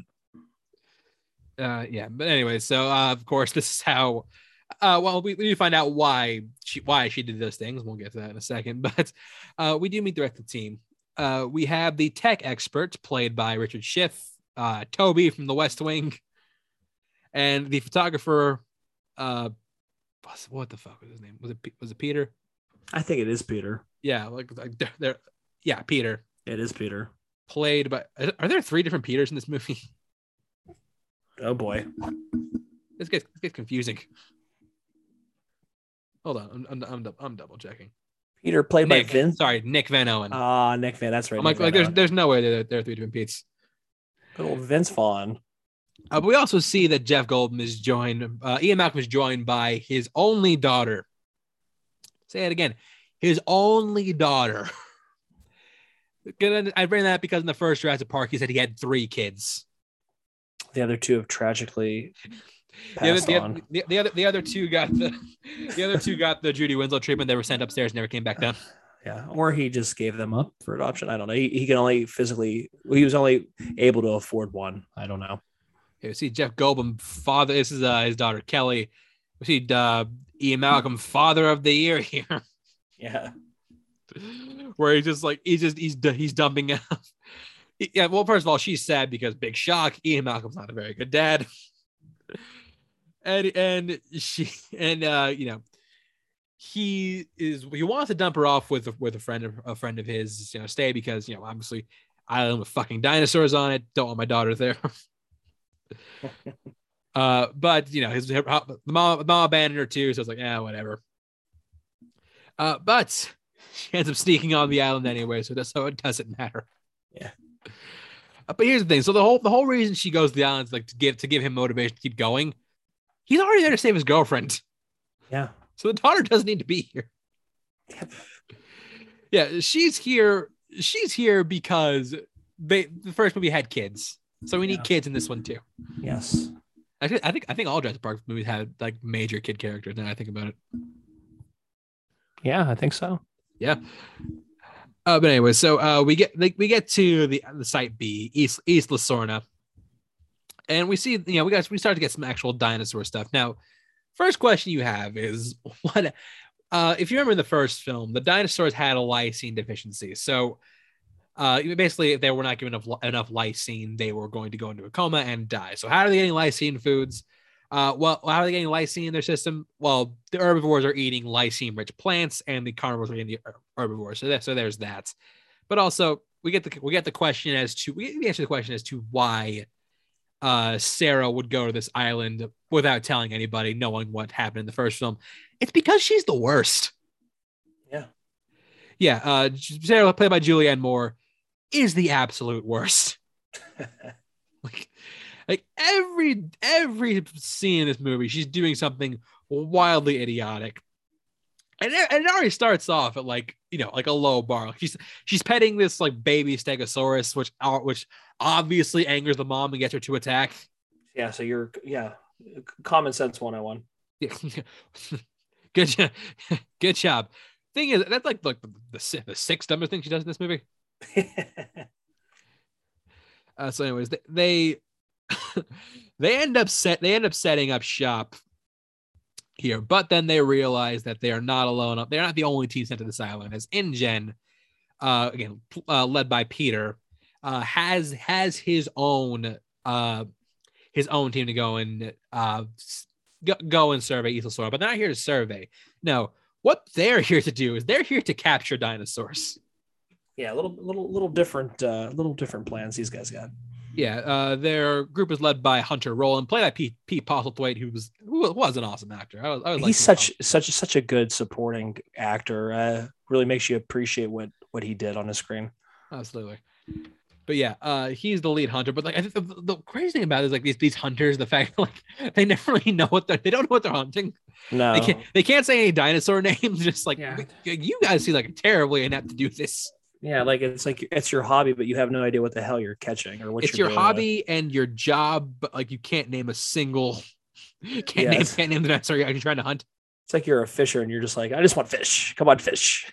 So, uh, get get the group, the good the group, the the the, the big one. yeah, just get get it's moving around. It's a fish. Get it. Yeah, but I, I think a big weakness of this film is the fact that like the story at its core, or not the story, like the di- the dialogue given and the scenes given, they're not very interesting. They just feel like they just feel like they're, they're filling time. Yeah, I mean, I guess rewatching this movie now in my 30s, um, it just it, it is different. It's a different tone. It does move a little slower. Um, yeah. They're, they're, yeah, it, it, it, feels like we're, we're at the first, you know, when that when the, the first the first we had, had slower moments too, but when but those no... happen, when, when those happen, it felt like you know they were doing it to, you know, build you know build drama and like build character. Here, it's, it feels yeah. like they're like filling time till dinosaurs till the dinosaurs show up. But like, there's no action. Like, there's nothing getting you uh invested in this at all. There's nothing to catch you. You know what I mean?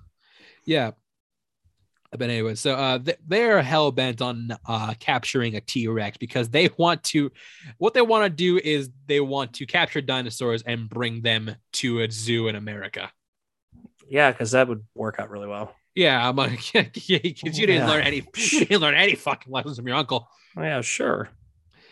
Uh, so our he- our heroes get the well, first of all they capture a baby T Rex in order to lure out, lure out him, uh the mother.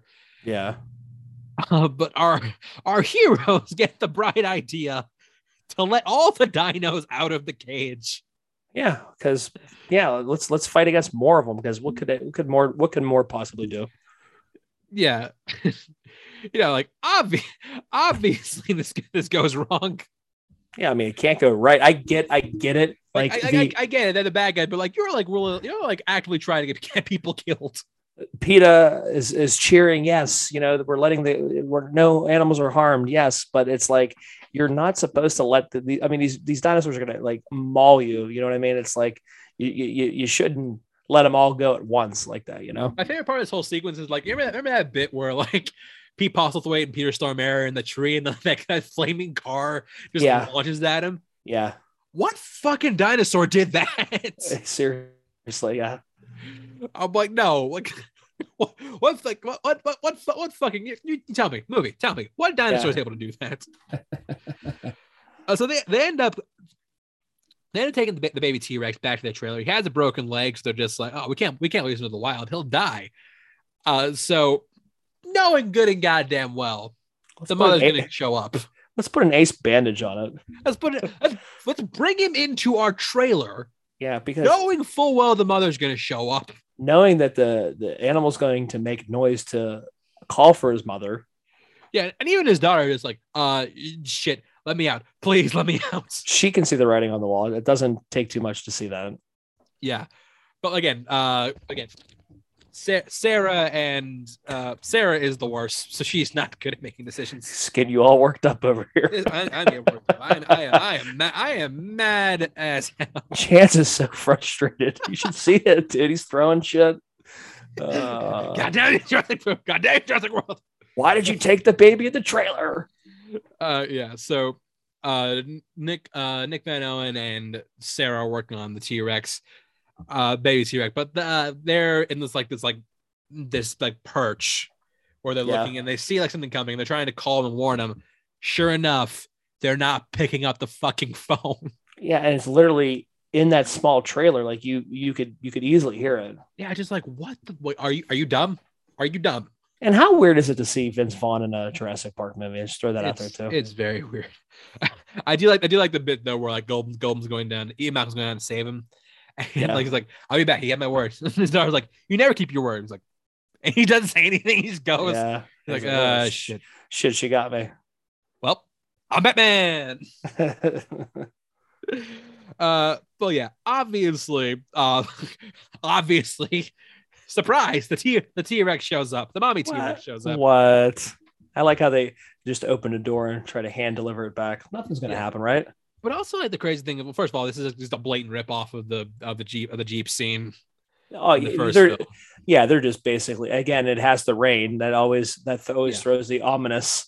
But also um, something you notice in the fact, and this is the fact that every line, almost every line Ian Malcolm has, feels like it was written to be in the trailer. oh yeah, you could film a trailer with any segment that he says, Yeah, or, or like you like what those one liners like all like everywhere. yeah, I do. I do look back and just like, ah, you know what? We'll, we'll give him back. No harm, no foul, right? Wrong. Uh, the T the T Rex decided to push it, push the trailers off the cliff. Yeah, can we say that this thing would have just went off the cliff and not hang on as much as as long as it did? But also, why are you setting your things up near a cliff with giant dinosaurs walking around? Uh, yeah, that this should have been completely not near the edge of this cliff at all. Yeah, like I, yeah. I mean, I get there's And- two trailers, but no. And, two, and number two, this Jeep is not pulling this thing out. We'll, we'll get to that in a second. Yeah. But, but f- f- first of all, I do want to talk about how like they when they're trying to break the glass to get out, they won't break. Oh, Yet when the, the trailer's hanging down, yeah, and all, as cool as it looks to see like you know the glass like, just because it started to crinkle and crackle. Yeah, but like like you can't like okay suddenly this glass couldn't break now it's now it's cracking like no that's just I No. think it's insane. yeah. Uh, but yeah, so uh, Toby, T- uh, Toby from the, from the West Wing, I think his name is like Emmett. I think Emmett's his name. I wouldn't know. I never watched it. No, no, no, no. Uh, his character in this movie. Oh, I thought you meant from the West Wing. I'm like, yeah, I No, he, he's he's Toby on the West Wing. Eddie, Eddie. Uh huh. Yeah, so Eddie's trying to get them uh to get them out. Uh he throws down this rope. He's just like, you need anything else? It's like, uh yeah, three cheeseburgers. Yeah. no no onions, fries of mine. And I'm like, okay, I, I, that was him, like, okay, you know what? Fuck y'all. You hang. You know what? I'm walking away now. You're gonna die. Goodbye. But like, yeah, yeah, you were talking about he ties he ties the he ties the trailers to his Jeep Dude, and starts pulling it back. in the mud, it, it starts working. in the fucking mud, you're not gonna get any traction. No, but also like, no, you're not pulling like, one Jeep is not pulling up these two trailers. No, I'm. I'm just like, you've got to be shitting me. And on top of it, it's like he is like literally. Sw- he's like like going hard left and right. Like he's like he's not getting any traction, and it's working. and It's bringing it up. No way. Yeah. Uh, but then you know the, the T-Rex side, you know what? Nah, I I ain't done fucking with you yet. Because they, they come back, and you you remember you remember how you know two kids were able to hold up a piece a piece of glass, to get the T-Rex out, out of the car. Well, the T I guess they started lifting weights. Yeah. They they took notes because they just ripped this shit apart. Yeah. Yeah. Uh, they, they, they rip this van apart. Uh, they they eat Eddie, uh, and the trailers fall, but they're, they're hanging from a rope that's tied to a tree, not the Jeep, so it's able to fall perfectly around them. Doesn't nothing remotely touches them. Nothing drags them down. Buster Keaton could have timed them something that to work this perfectly. Why does the one that really went down there to try to play hero die? Yeah, right. Like, like, come on, like the guy that's going to do all that work. i- i- this is what you're going to do. This is how you're going to thank him. Yeah, we also yeah. So uh, they, they then get saved by the by the InGen people. We find out that like uh, Vince Vaughn's character Nick Van Owen, he's like this like like a like extreme eco terrorist type. Yeah. He does something really fucking dick later in the movie. Uh, but anyway, so uh, yeah, they they had no choice. They have to go. They have to go along with them and trying to get to a communications tower on the other side of the island. And uh, how do you think? How do you think that goes? Not well. Mostly because they, mostly because they they all start doing some incredibly stupid decisions. Yes. Like this one hunter played by Peter Stormare. Uh, he has he has to pee, so he goes off in the woods by himself Yeah, on an island full of dinosaurs. Because that works well for everybody. But I was just like, why, why would you, why would you do this, not knowing what's out there? Yeah, not not not a good move. Yeah, he ends up getting attacked. He ends up getting attacked and killed by the same thing that hurt that killed that little girl at the beginning of the movie. Apparently, didn't kill her. Um, no, no, in, in my head canon, she died. I swear I did hear that, like a news thing where it said or somebody said something that she Yeah. wasn't. And you know, uh, and, and adding to the montage of reasons not to like Sarah Harding. Uh, when she was, she got smacked against some of the T Rex, baby T Rex's blood on her shirt when she was working on it in the trailer, despite the fact that she knows these things have incredible sense of smell. She keeps wearing that bloody shirt. yeah, because they're not going to smell it. They're not gonna find it. Oh, what a shock! A T Rex found you because of the blood on your shirt. What? the T Rex, I did. I don't. I don't know why. Like the optics of this of this like T Rex is like peering his nose into, into this tent. I don't know why. I just find it funny. Yeah. It, it is. It is actually funny, but you you get more for the value, more bang for your buck with the uh the side shadow of, of the, of the Oh, dinosaur. It was they, really cool. they they use the fuck out of these T Rex heads in this movie. yeah. And you know what? Like people are like, you know what? These motherfuckers are big and they're expensive, and I'm gonna show them off. Uh, so yeah, uh, they, uh, yeah, the camp freaks out because Sarah's about to get them killed, and so they all partake in running away from the dinosaurs. Which, but the fact like the, they're running away and it works. Keep in mind, the first film, uh, not only did it keep pace with a jeep. But Hammond said they clocked this they clocked this thing at 32 miles an hour. So what the fuck is slowing him down? Yeah. You know, so it's always made, my favorite death in the entire movie. Is that you know what I'm talking about? Is that one dude where he gets a snake in his shirt, he runs right into the open mouth of T Rex. yeah. Oh man. Uh, yeah, so we we then get to maybe, maybe my favorite scene in the entire film. It's it's this scene where they're going through this field, or the the InGen people are going through this field, and you see you see the tail, and you see like they're being picked off one by one by raptors. Yeah. Now I do like this setup, is because I I think I I, I like this scene because I think it's inherently a good setup. Yeah. You know, you have like this scene where like it's, it's dark, you see the tails, you, really play off the whole like you know ultimate hunter aspect of, of the Velociraptor. And also, you know, I I don't even like I don't even like these these InGen people, so uh yeah, so it's fine. But it's when they get out of the field where they go to the where they go into like the the actual like building populated area Yeah. where it just gets cartoony. yeah. like yeah, like raptors like busting through windows and shit. Yeah. Really uh, far fetched shit. Yeah, it's, it's it's it's just weird. But but we then get maybe the the low point of the film. First of all, uh, you know, Goldblum being hunted by a velociraptor. We then get to what? Okay, like at this at this point, this was the this is the low point of the Jurassic Park franchise. Kelly goes and she uses her gymnastics Oh my kill- lord, yes. to kill the raptor. Yeah. Like literally like she started doing this like this like elaborate gymnastics routine. Straight up calls like, "Hey you!" And the, the weird thing, the raptor looks just like, "Huh? What?" Yeah, I don't know. I don't know what's worse, the fact that she does the gymnastics or the raptor looks. He's like, "Oh, you call me? Oh shit!" Yeah. Yeah, like like you, you, you, you see like it's a thing like you just you just sit you you just sit like you're in awe for like ten minutes, just like what what did I just see? what did I just see? Oh, and that massively dick thing that Nick Van Owen did. He t- he took Roland's bullets, so Yeah. he can't he can't develop. I'm like, dude, what the fuck is wrong with you? You don't even have a gun. yeah. Uh, but anyways, they get uh, a helicopter arrived because Nick Van was able to contact people people off, outside the island to get to get a chopper in, and they managed to get off the island. Now, you would feel you feel like you know, okay, movie, movie's wrapping up. Well, wasn't great, but you know, it's fine. You know, it's cool. It, it was all right. No, we they, the movie keeps going for like another thirty minutes. Yeah, I definitely there is definitely a lot of drag in this one. Yeah, so they so the InGen people managed to capture a T Rex and then bring it back to San Diego. Uh, however, the something something's up because the boat that the that the T Rex is on is not slowing down into the harbor, and they br- they get into the boat. They see that the crew has been eaten. Now, uh, it, the crew's been eaten. They open the cargo door and the T Rex pops out. So what they're implying is the T Rex managed to get out of its cage eat the entire crew and put itself back in its cage and close the door. Magical, magical. How the fuck do you do any of that? Yeah, who knows? Just, be- just because.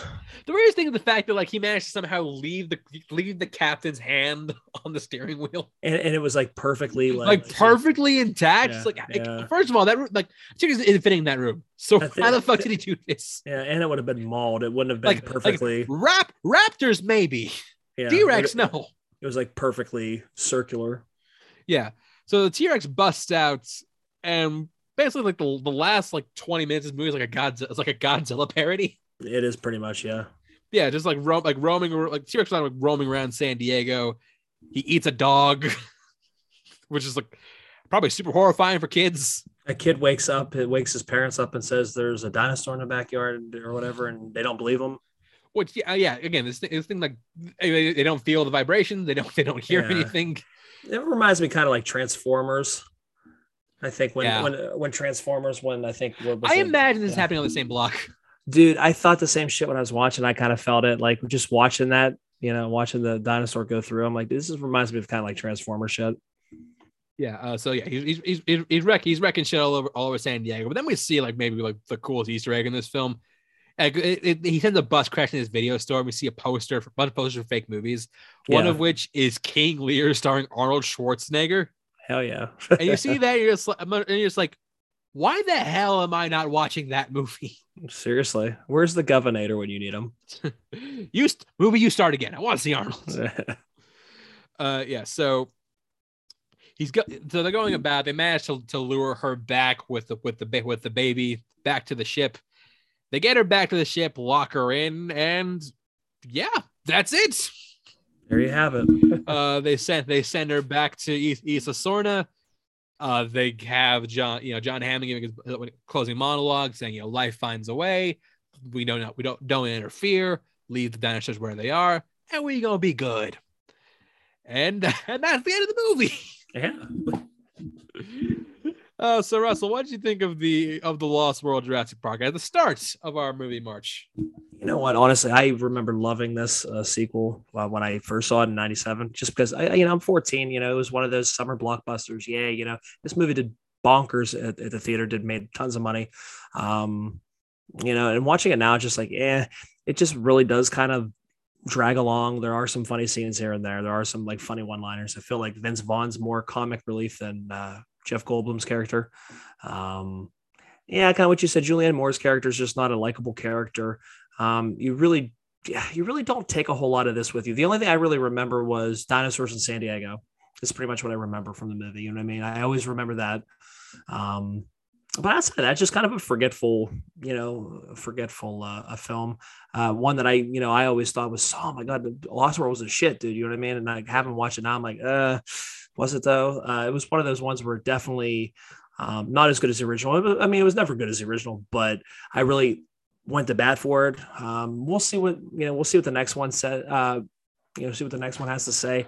I still remember liking to uh, Lost World more than JP three, but again, we'll we'll find out uh, once I uh, view that for this first time in multiple another 15 20 plus years yeah for my money this is the worst jurassic park sequel like not by a wide margin because there are there are some oof, there are some things. maybe three though. I might I might make it the worst. I don't know yet though, because like I said, I'm gonna have to rewatch it uh, just to Three be is fair. three is at least short. I also find this. What was it like? What I remember it just ending abruptly at a theater. I remember no, watching. like, yeah, it, it doesn't even end. It just it just like stops. But, but, like- but this one is just like it's just like utterly joyless. yeah. Like, it, it, it's a movie that just like goes and like it's like it's like uh it's it's a slog. You're not interested. You're not really interested in anything going on. The characters are either just like annoying, bland, or unlikable. Like there's not never- a whole lot of action. not a whole. I mean, yeah, like, scenes feel like fillers. Don't really a whole lot of character, Yeah. and it just it doesn't feel very Spielberg, honestly.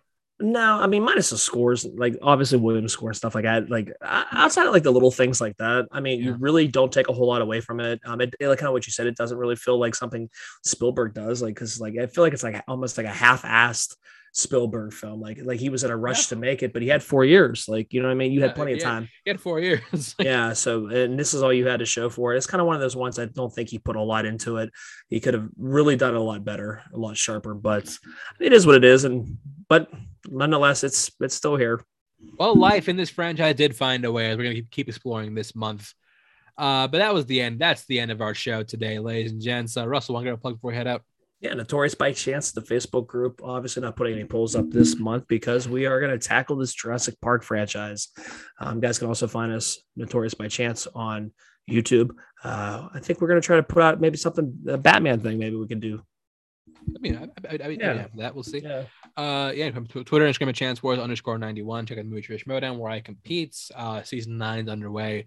Really like a lot of what, what, what we're doing right now, uh, especially with you know, Friday Night Titans, the pay per views. It's all, it's all a lot of fun. And uh, yeah, that's to do it for us. Thank you for listening, and we will see you next time.